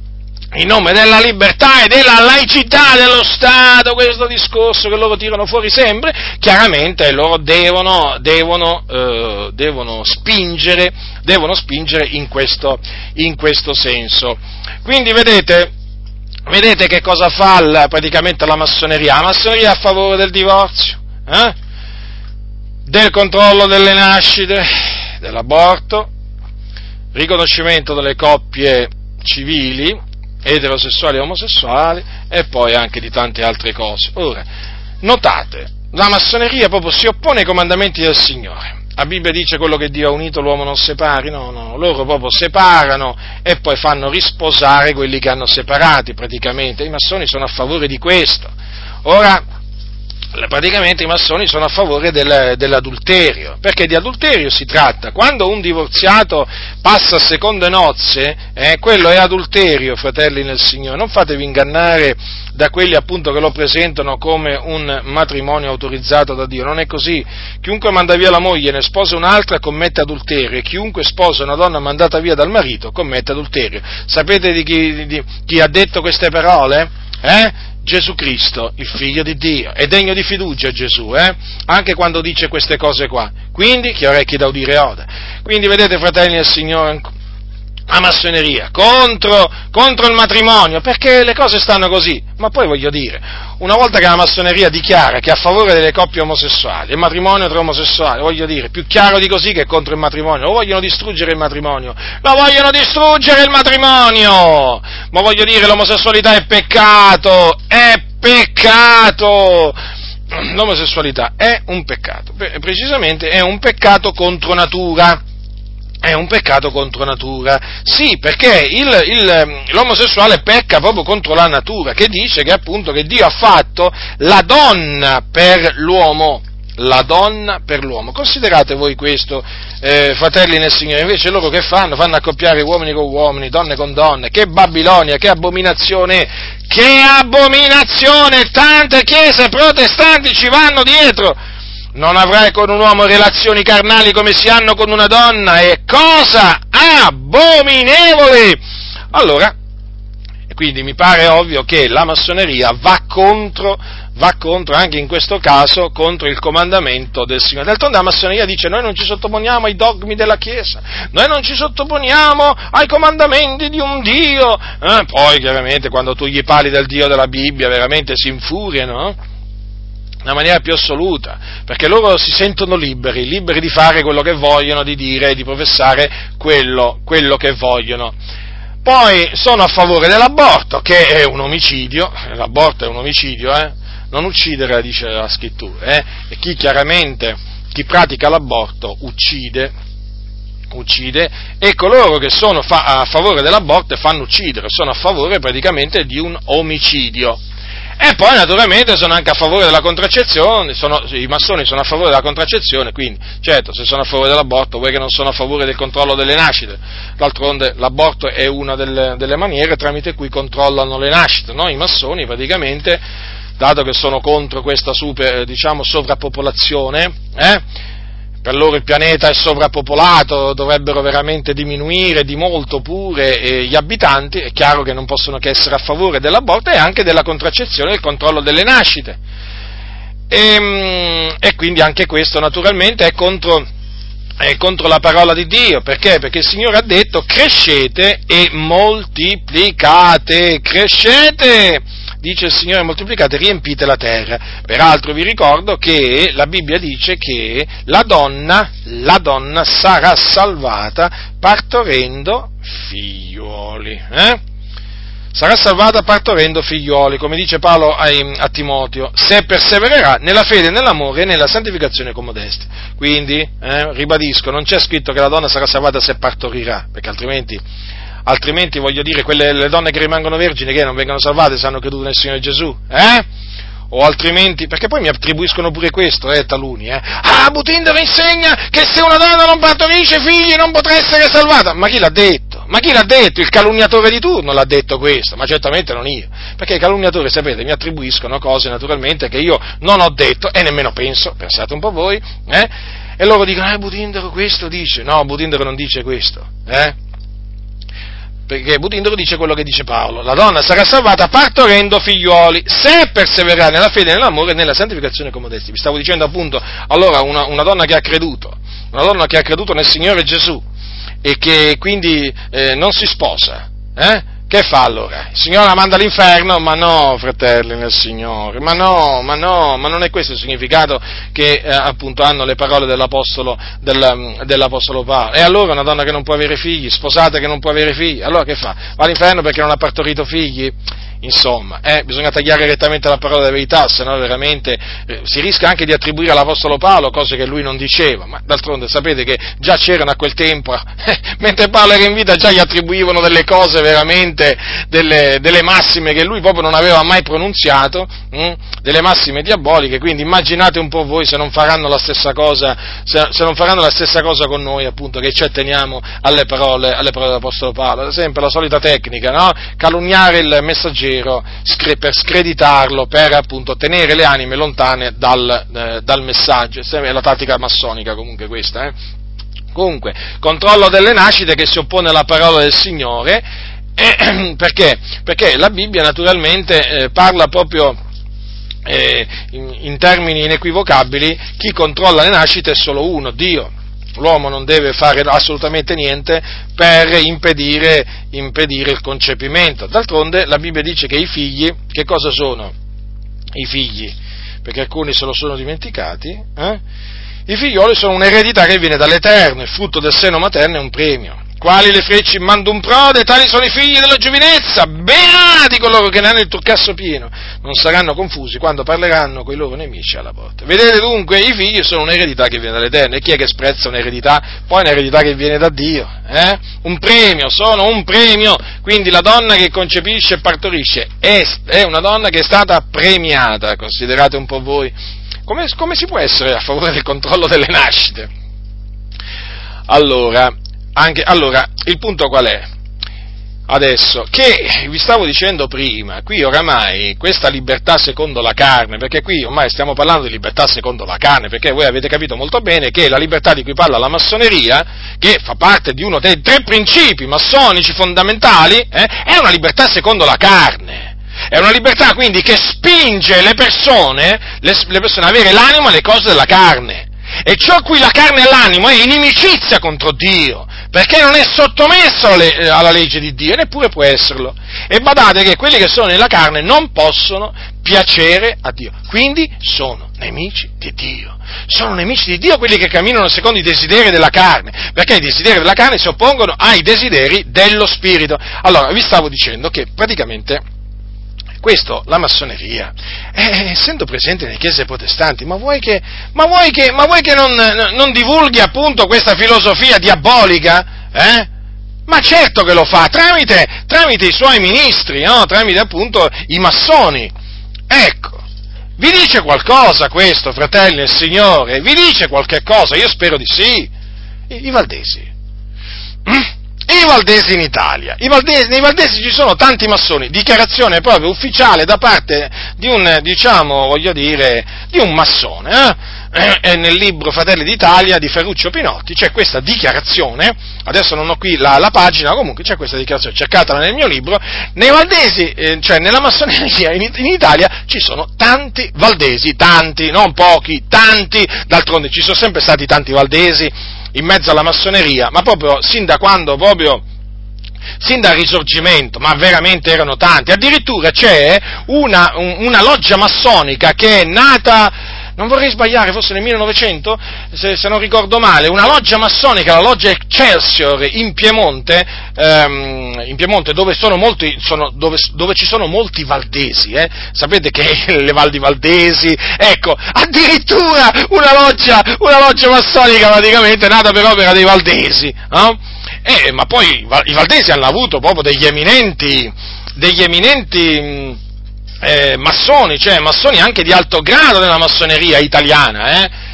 E poi ci sono stati dei massoni anche a capo della, della Chiesa Valdese, per esempio anche come moderatori. Sì, sì, ci sono stati dei, dei moderatori nella Chiesa Valdese, uno, guarda, di sicuro me lo ricordo, ma eh, che erano proprio, erano proprio massoni, massoni, massoni. Giordano Gamberini, per esempio, Giordano Gamberini, che è stato gran maestro del Grande Oriente d'Italia, quindi della più grande e potente obbedienza massonica italiana, era un valdese! Era un valdese! E, e, poi che dire, Augusto Comba e tanti altri, ma sono veramente, sono veramente tanti, eh? sono veramente tanti tra i valdesi, sono sempre stati tanti tra i valdesi. Ma... Allora, io dico una cosa, è ovvio che i massoni all'interno della Chiesa valdese hanno spinto e stanno spingendo verso questa libertà.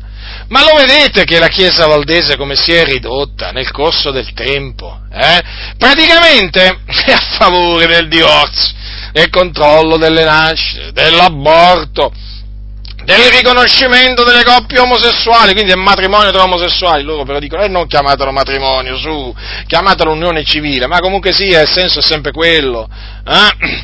E chiaramente i valdesi sono a favore, ma sono a favore pure dell'eutanasia, eh? non lo so se sono a favore della depenalizzazione delle droghe, no? sapete, sapete, appunto che ci sono alcuni politici che in Italia vorrebbero praticamente che le droghe leggere eh, praticamente fossero legalizzate. Non lo so se la Chiesa Valdese, eh, sicuramente qualcuno in mezzo alla Chiesa Valdese che è a favore delle canne, eh, sicuramente c'è, eh, gli piacerebbe che magari legal, fosse legalizzata pure la marijuana. Credo che mm, non, è, non, è, non, mi scandalizzerebbe questa cosa, eh, anche perché tra di loro fumare, voglio dire, è abbastanza normale, come tra i battisti. Ah, una volta un pastore battista disse, vabbè, ma non, non credo che sia peccato beh, fumare una, una sigaretta dopo, dopo, dopo, il pranzo. Beh, certo, è chiaro, come quelli del mondo parlano questi, no? Non c'è male manco nel fumare. E dove c'è il male per questi? Ma dov'è il male per questi? Sembra che il male non esista più, non esista più. Da come parlano veramente taluni sembra che oggi bisognerebbe fare questa domanda a tanti pastori, ma che cos'è male? Perché veramente qua a noi ci accusano di vedere il male dappertutto, che non è vero, ma qui da come parlano loro sembra che il male non ci sia da nessuna parte. Allora vi stavo dicendo appunto che, notate, la Chiesa Valdese, come anche le, chiese metodiste, così, sono a favore di queste cose, eh, praticamente. Eh.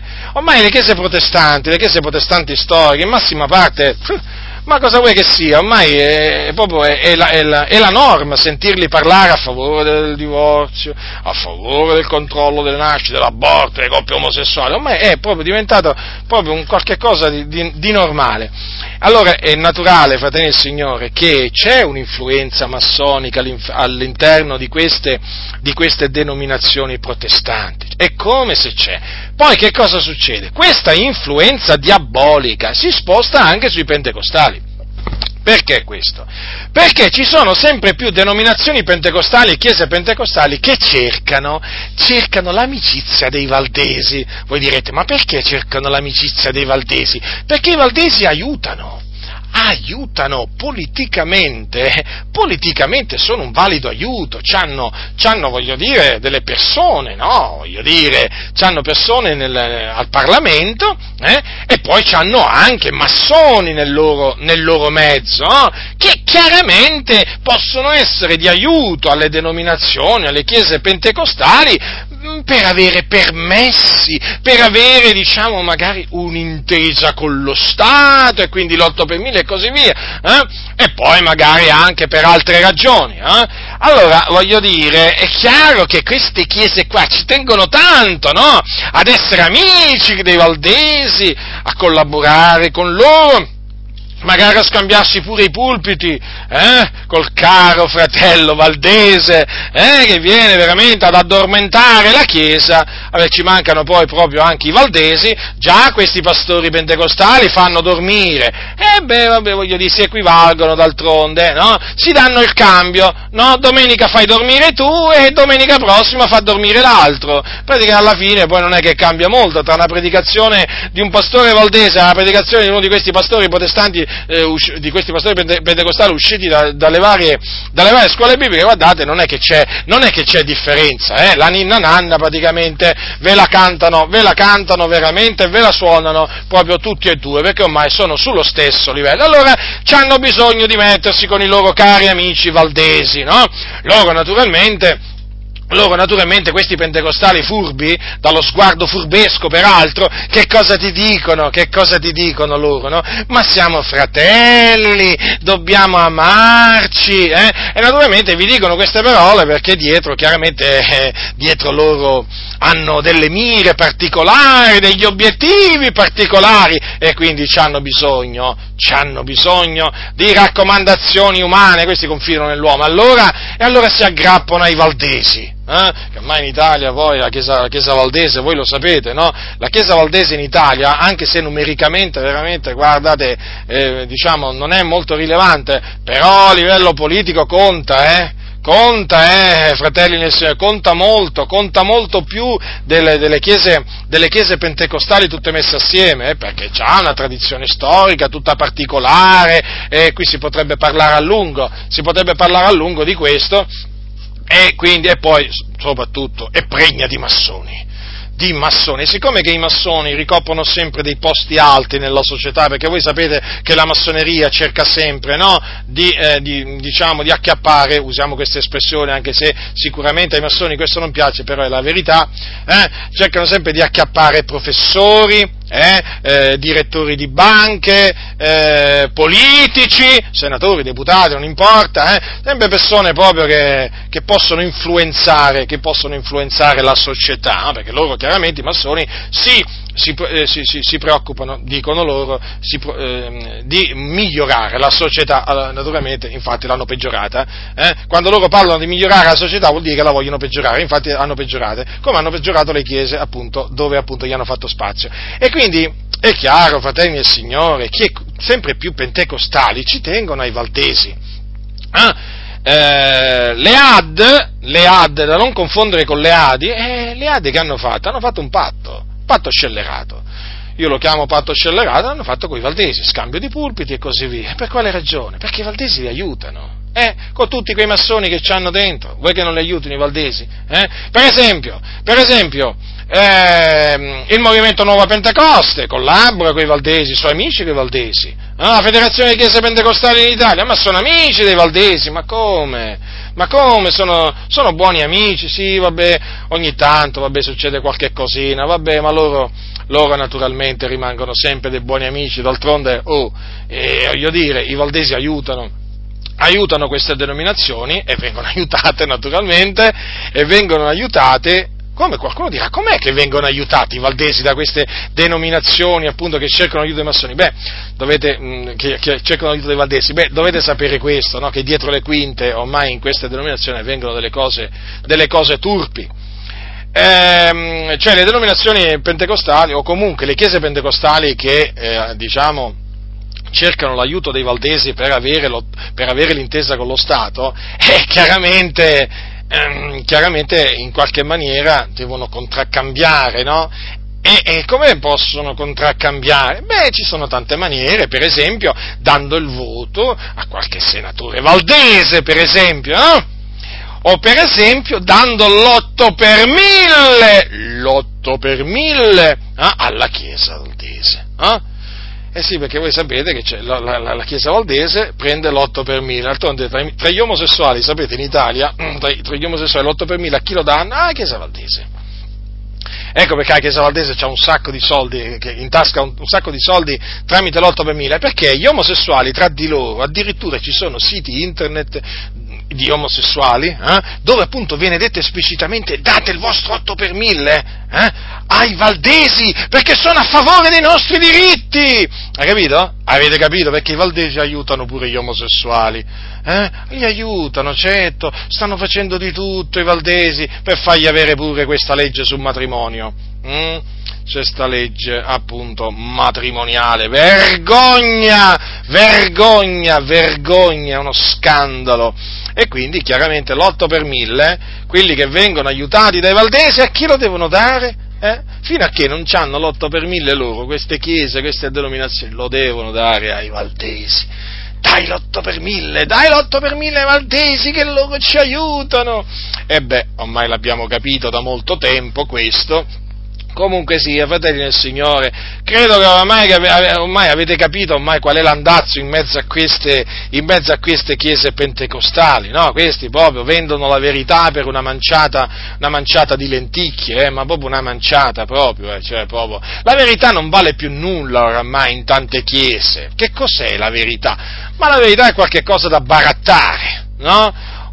Cioè ormai è una massa, una massa di corrotti che, che, veramente pare aumentare sempre, sempre di più.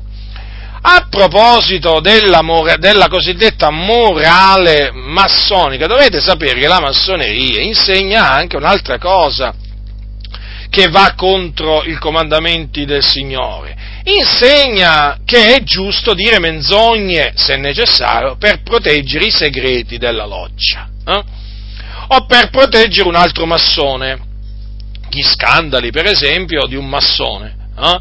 Sì, sì, sì, sì. E non solo, può essere anche giusto anche ingannare determina- i massoni no? che cercano di, di, scoprire cos'è realmente eh, la massoneria, o meglio, che vogliono scoprire i segreti della massoneria, perché la massoneria ha dei segreti e come. Solo che questi segreti vengono rivelati praticamente agli alti livelli, non ai livelli bassi. Ora voi dovete sapere questo, che in un manuale massonico c'è scritto tu devi nascondere tutti i crimini dei tuoi fratelli massoni e se dovessi essere citato come testimone contro un fratello massone, sii sempre sicuro di proteggerlo. Può essere spergiuro fare questo, è vero, ma tu devi osservare i tuoi obblighi. Queste parole sono nel eh, Roin, Ronines Handbook of Masonry. Quindi praticamente è un manuale della massoneria scritto da Edmond Ronaine, scritto così con la Y, a pagina 183.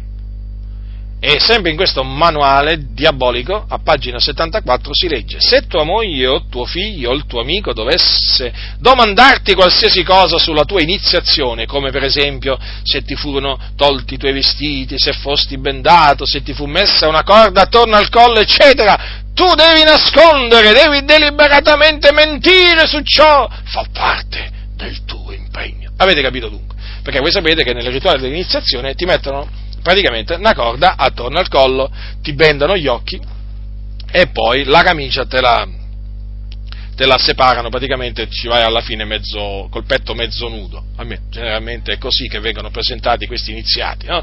Poi si mettono lì davanti al, all'altare, vengono portati davanti all'altare massonico su cui c'è la Bibbia, nelle logge cosiddette cristiane, e su cui c'è la squadra del campasso e su cui appunto deve giurare fedeltà alla massoneria. E quando quello giura fedeltà alla massoneria, praticamente giura fedeltà al diavolo. Eh? Al diavolo che si nasconde dietro la massoneria. Immaginate un po' voi se un cristiano può diventare un massone. Ma io dico. Albert Pike, chi è Albert Pike? Lo ricordo, massone del 30, morto naturalmente tanto tempo fa. Comunque, ai suoi tempi era molto importante, massone del 33 grado.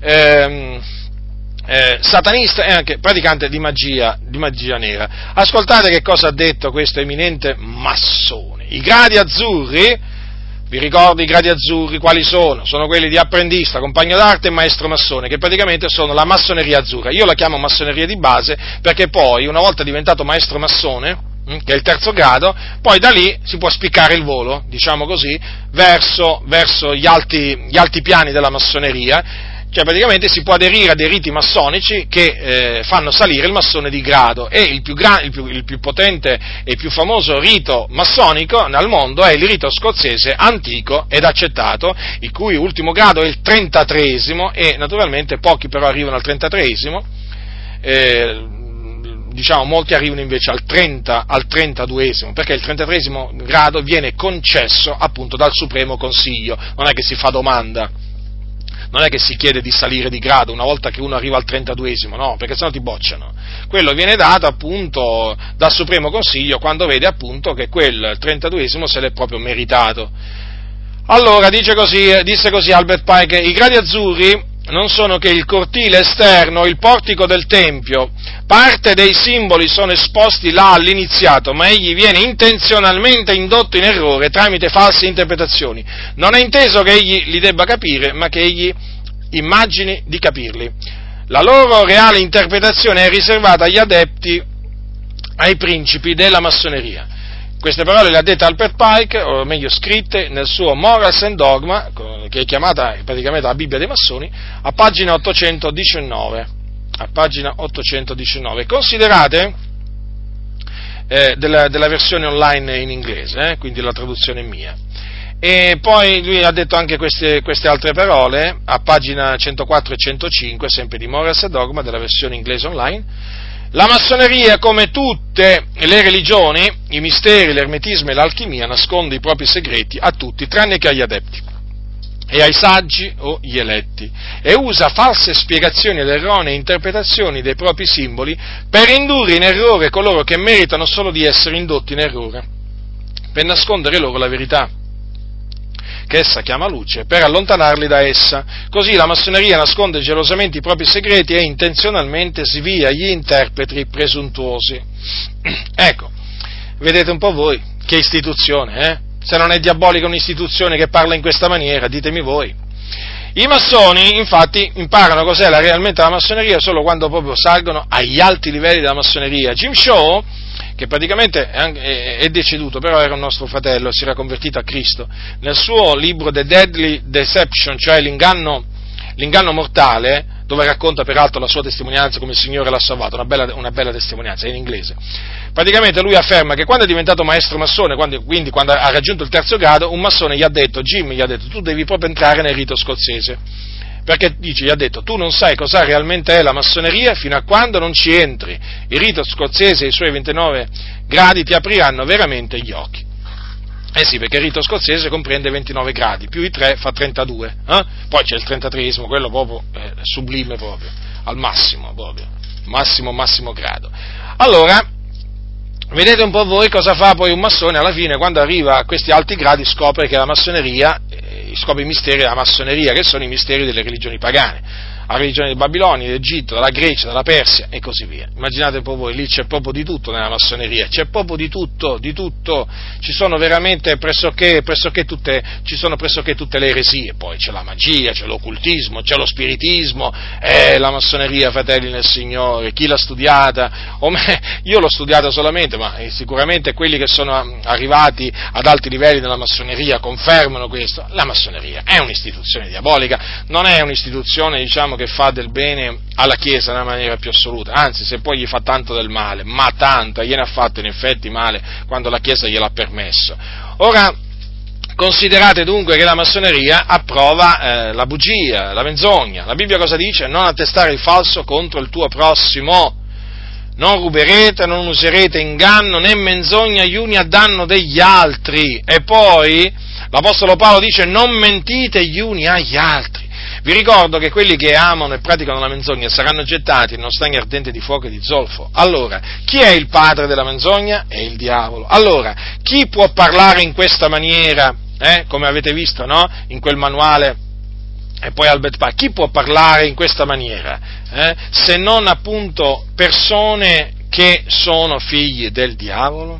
Certo, è così, perché in questa maniera inducono a mentire, a mentire, ma vi rendete conto che all'interno della stessa massoneria praticamente quelli che sono in alto sono autorizzati, anzi sono incoraggiati a mentire a quelli che sono ai gradi inferiori sul veramente reale significato della massoneria? Perché dietro la massoneria si nasconde il culto a Satana. Eh sì, non è che gli possono dire guarda che la massoneria è il culto a Satana, perché sennò chi entra nella massoneria? Ma chi è quello che entra nella massoneria? No, gli devono presentare praticamente delle menzogne eh, per ingannarli, per ingannarli. E infatti è proprio così. Poi uno quando scopre cos'è realmente la massoneria dice vedi come mi avevano ingannato?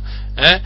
Allora, vedete dunque, fratelli del Signore, ancora una volta, la, eh, il carattere diabolico della massoneria si evince proprio da questi dettami, da questi, da questi, precetti che loro hanno all'interno. Guardate che i massoni, per proteggere i segreti della loggia, ma sono capaci a negare l'evidenza, mm, l'evidenza più evidente, ma usiamo questa espressione. Proprio così, eh? Ma ci sono delle storie veramente, ci sono delle storie veramente in cui in cui veramente uno legge delle cose che sono sconcertanti. Eh? Perché? Perché la parola d'ordine, la parola d'ordine del massone è, quando sei preso, quando, eh, negare, negare, negare, praticamente devi sempre negare. Ora, vi voglio dire una cosa, io studiando la massoneria mi sono accorto che mi sono accorto che questa filosofia massonica del mentire, no? per coprire, per proteggere segreti, no? cioè, è molto diffusa nelle chiese evangeliche, perché ho diciamo, potuto appurare che oggi mentire, me, mentire nelle chiese evangeliche, anche diciamo, pentecostali, eh, è proprio diventata come una moda. Cioè, avete presente le mode? No? C'è la moda, per esempio, tot, no? Ecco, nelle, nelle comunità pentecostali, io adesso mi rivolgo soprattutto alle comunità pentecostali, c'è proprio questa moda, questa abitudine proprio di mentire, di dire le menzogne, di negare l'evidenza, ma proprio, ma in una maniera proprio così sfacciata che uno dice, ma questi qua proprio non hanno timore di Dio, ma questa è proprio gente che non conosce Dio, proprio così per proteggere e difendere la propria denominazione, alcuni arrivano a chiamare il male bene, il bene male. I giusti, i giusti li chiamano malvagi, i malvagi li chiamano giusti. Ma certo, per forza, devono proteggere i cari servitori che sono nell'opera, che sono delinquenti spesso quando, quando si sentono dire a taluni, eh, queste, si sente dire a taluni questa espressione, il caro servitore oppure nell'opera, delin- sono delinquenti, mafiosi, camorristi, eh, ma veramente, fratelli e sorelle, se li conoscete scappate, o meglio, se li conoscete li evitate, ecco perché loro non si fanno conoscere. Capito? Ecco perché loro non si fanno conoscere, eh, perché veramente, cioè, nel senso che cercano sempre di fare la loro recita, no? Recitano loro, recitano la parte del cristiano, perché se loro si manifestano scappano tutti da loro, eh? Allora sono bravi, diciamo, a dissimularsi, no? Gente falsa. E gente falsa, solo che in queste denominazioni sono chiamati servi del Signore. Servi del Signore, eh? Si affaticano tanto nell'opera, in quale opera, vorrei dire? In quale opera? Certo, c'è opera e opera, e ovviamente, no? C'è l'Opus Dei, per esempio, no? Che significa opera di Dio? Eh, anche quella è un'opera. Eh? Sapete cos'è l'Opus Dei? Eh, fatevi una ricerca in internet, comunque praticamente mm, ve lo, ve lo, riassumo. L'Opus Dei praticamente è una sorta di setta massonica all'interno del, della Chiesa Cattolica Romana.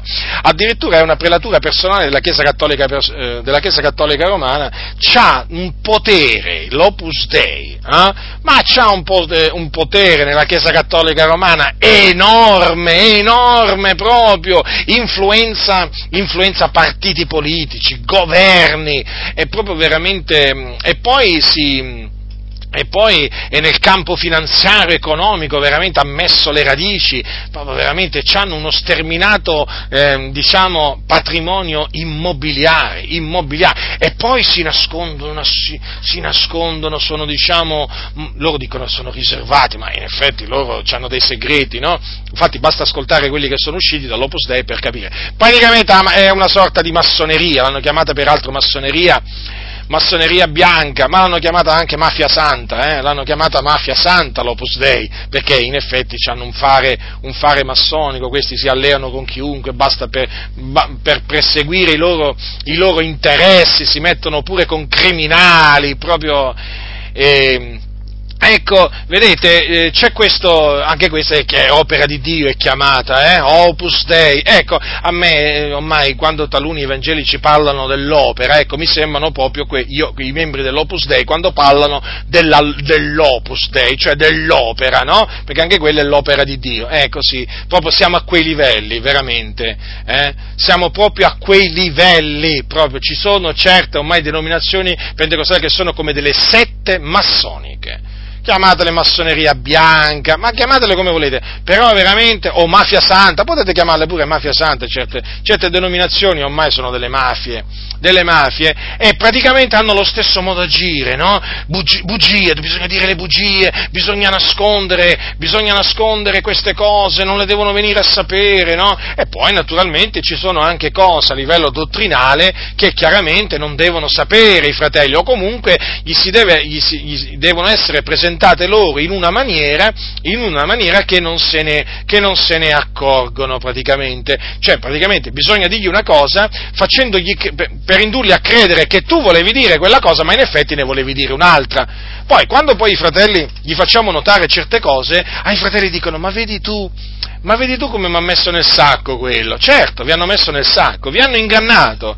vi hanno ingannato perché vi hanno parlato con dissimulazione e sono eh, riusciti a farvi credere che stavate operando per Dio quando non stavate operando per Dio, voi stavate operando per l'organizzazione, ma non per Dio, la cosa è diversa. Però, naturalmente, accecati come eravate, accecati come eravate, non potevate, non potevate vedere, vedere, vedere, tutto ciò, ma perché vi hanno mentito. Vi hanno mentito. Quando questi diciamo, tra virgolette, santi mafiosi, eh? perché c'è la mafia santa, c'è la mafia cristiana, quindi questi sono i cristiani mafiosi, no? tra virgolette ovviamente, no? perché proprio sono, proprio, sono, come i mafiosi. Quando vi dicono, quando loro parlano di servire il Signore, loro non intendono quello che, ehm, diciamo, non vogliono farti credere che tu veramente devi servire il Signore, no, perché per servire il Signore intendono servire la loro organizzazione. E di fatti, se tu non servi l'organizzazione, eh, non servi l'organizzazione, quindi se non contribuisci a eh, aumentare il patrimonio immobiliare della, de, della denominazione, se non eh, contribuisci a diffondere le menzogne di quella denominazione, tu non servi più il Signore, capito? È un po' praticamente un discorso simile a quello, a quello che fanno nel, nell'Opus Dei della Chiesa Cattolica nella Chiesa Cattolica Romana. Quindi anche qui, vedete, c'è proprio una, un'influenza, cioè comunque c'è una somiglianza con, modo, con la morale no? di, di, molte chiese, di, molte chiese, evangeliche, cioè negare, negare e negare. Ma fratello, ma non lo vedi? E così è scritto. Ma no, ma cosa dici? Ma non è così. Ma chissà cosa voleva dire l'Apostolo Paolo. O gli dici, ma lo vedi qua? La, la casa editrice della tua denominazione ha manipolato i libri, i libri di, questo, di questo predicatore evangelico dico, e dove, dove, come, fammi vedere, fammi vedere, ma no, fa, ma non è così, no, non può essere così, quelli sono dei cari fratelli, ma vai a pensare tu che quelli lì, che quelli lì vanno a manipolare i libri, i libri di quel famoso predicatore, ma chi ti ha messo in testa queste cose? Ma lascia stare quelle confutazioni, ma lascia stare, ma quello deve essere uno che ce l'ha con noi, capito? Avete compreso? Eh? Praticamente negano l'evidenza negano l'evidenza. Eh, cosa significa questo? Che c'è proprio uno spirito massonico, c'è proprio uno spirito diabolico in queste chiese che praticamente gli impedisce di riconoscere la verità. Eh già, e di amare la verità, di amare la verità. Nella massoneria la verità non è amata, è in, in queste chiese qua. Ma in queste chiese qua che la verità è amata? No, la verità è disprezzata, odia, odia, odiata e calpestata fratelli nel Signore, uscite, uscite da queste denominazioni veramente influenzate dalla massoneria. Lì vi fanno diventare dei massoni, non ve ne accorgete, ma vi fanno diventare, vi fanno parlare come i massoni poi, eh? Sì, sì, sì, sì, sì, sì. Beh, ormai molti di voi veramente parlate e agite come i massoni, eh? Eh, lo so, non vi fa piacere sentire questo, ma io ve lo devo dire, nella speranza che voi vi svegliate finalmente, vi ravvediate e uscite. E uscite dai vostri, vi separate da questi che veramente pensano solo a costruire templi, templi col triangolo, eh, sette triangoli, poi magari poi magari anche con la stella a otto punte, o magari con la stella, con la stella diciamo, a cinque punte capovolta, eh, o con diciamo la, stella, la, la, diciamo, la punta in alto, rivolta in alto, dipende, perché sapete ormai loro voglio dire, camminano a braccetto con la massoneria, capito? Poi ti dicono, eh, ma dai fratello, ma adesso in ogni triangolo tu vedi la massoneria, in ogni disegno, beh sai, sai com'è? Io non è che vedi in ogni disegno la massoneria, ma quando in una denominazione i disegni massonici cominciano a essere tanti, beh, sai, come minimo un pensiero devi per forza farlo, sai? Perché sai, la massoneria non lascia niente al caso, come si suol dire, la massoneria si prende cura molto di questi, di questi particolari. Ma io vi posso assicurare comunque che in alcuni dei vostri locali di culto se arriva un massone, se arriva un massone si sentirà a casa sua a vedere quei triangoli, eh? o la stella a otto punte, o la stella a cinque punte, eh? Quando è che metterete la squadra e il compasso? Mi sto domandando quando metterete la squadra e il compasso. Quando metterete la squadra e il compasso? Eh? Arriverà il giorno a questo punto arriverà il giorno che ci metterete pure la squadra e il compasso, tanto in fronte già ce l'avete la squadra e il compasso. Noi la vediamo la squadra e il compasso sulla vostra testa, sul vostro cervello, sulla vostra mente, perché voi ragionate come i massoni. Avete la mente dei massoni, non la mente di Cristo, la mente dei massoni. Vi dovete ravvedere e convertire dalle vostre vie malvagie e dalla vostra dottrina malvagia, che veramente ha una chiara importanza impronta massonica, massonica! Sì, bisogna gridarlo questo, fratelli nel Signore, care anime nel Signore veramente, eh, chiamate la verità, che soffrite per la verità, eh, che soffrite nel vedere la Chiesa in balia di impostori. È ora di gridare, è ora di gridare, fratelli nel Signore, è ora di gridare a squarciagola affinché veramente più anime possibile escano da queste denominazioni, associazioni massoniche colluse con la massoneria. Via le anime del Signore, uscitevene, uscitevene da queste chiese, vi hanno rovinato spiritualmente, vi stanno rovinando, vi stanno portando veramente all'apostasia.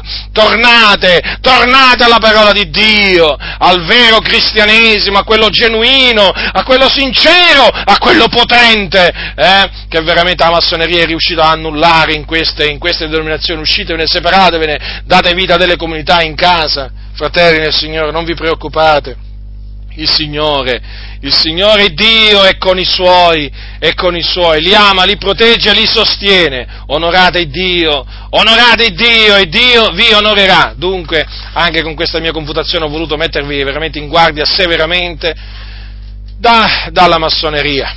E eh, io veramente sono fiducioso nel Signore che poi voi, fratelli, a vostra, eh, diciamo, voi, voi, stessi poi metterete in guardia, e come già state facendo altri fratelli dalla massoneria, state molto attenti a quei pastori o a quegli evangelici che, che dicono che, che quando parlano praticamente parlano come o se la massoneria non esistesse, o come se non avesse niente a che fare con la Chiesa, o come se non fosse in mezzo alla Chiesa, o come se non esercitasse nessuna influenza nella Chiesa, eh, o la sottovalutano. State molto attenti, fratelli del Signore, state molto attenti quando sentite parlare in quella maniera, andatevene, uscitevene, guardate, vi scongiuro, perché veramente questi qua stanno facendo la volontà dei massoni, stanno facendo la volontà del grande architetto dell'universo, avete capito? La volontà del diavolo, in altre parole, non la volontà di Dio, e vi stanno ingannando con sofismi, con sofismi, con quel, con quel, con quel parlare dolce, eh? Mm, con quelle pacche sulle spalle, con quelle risatine, eh? in quella maniera vi mettono nel sacco, vi hanno messo nel sacco, uscite dal sacco, uscite dal sacco, io ero, ero, di, ero di uscire dal sacco,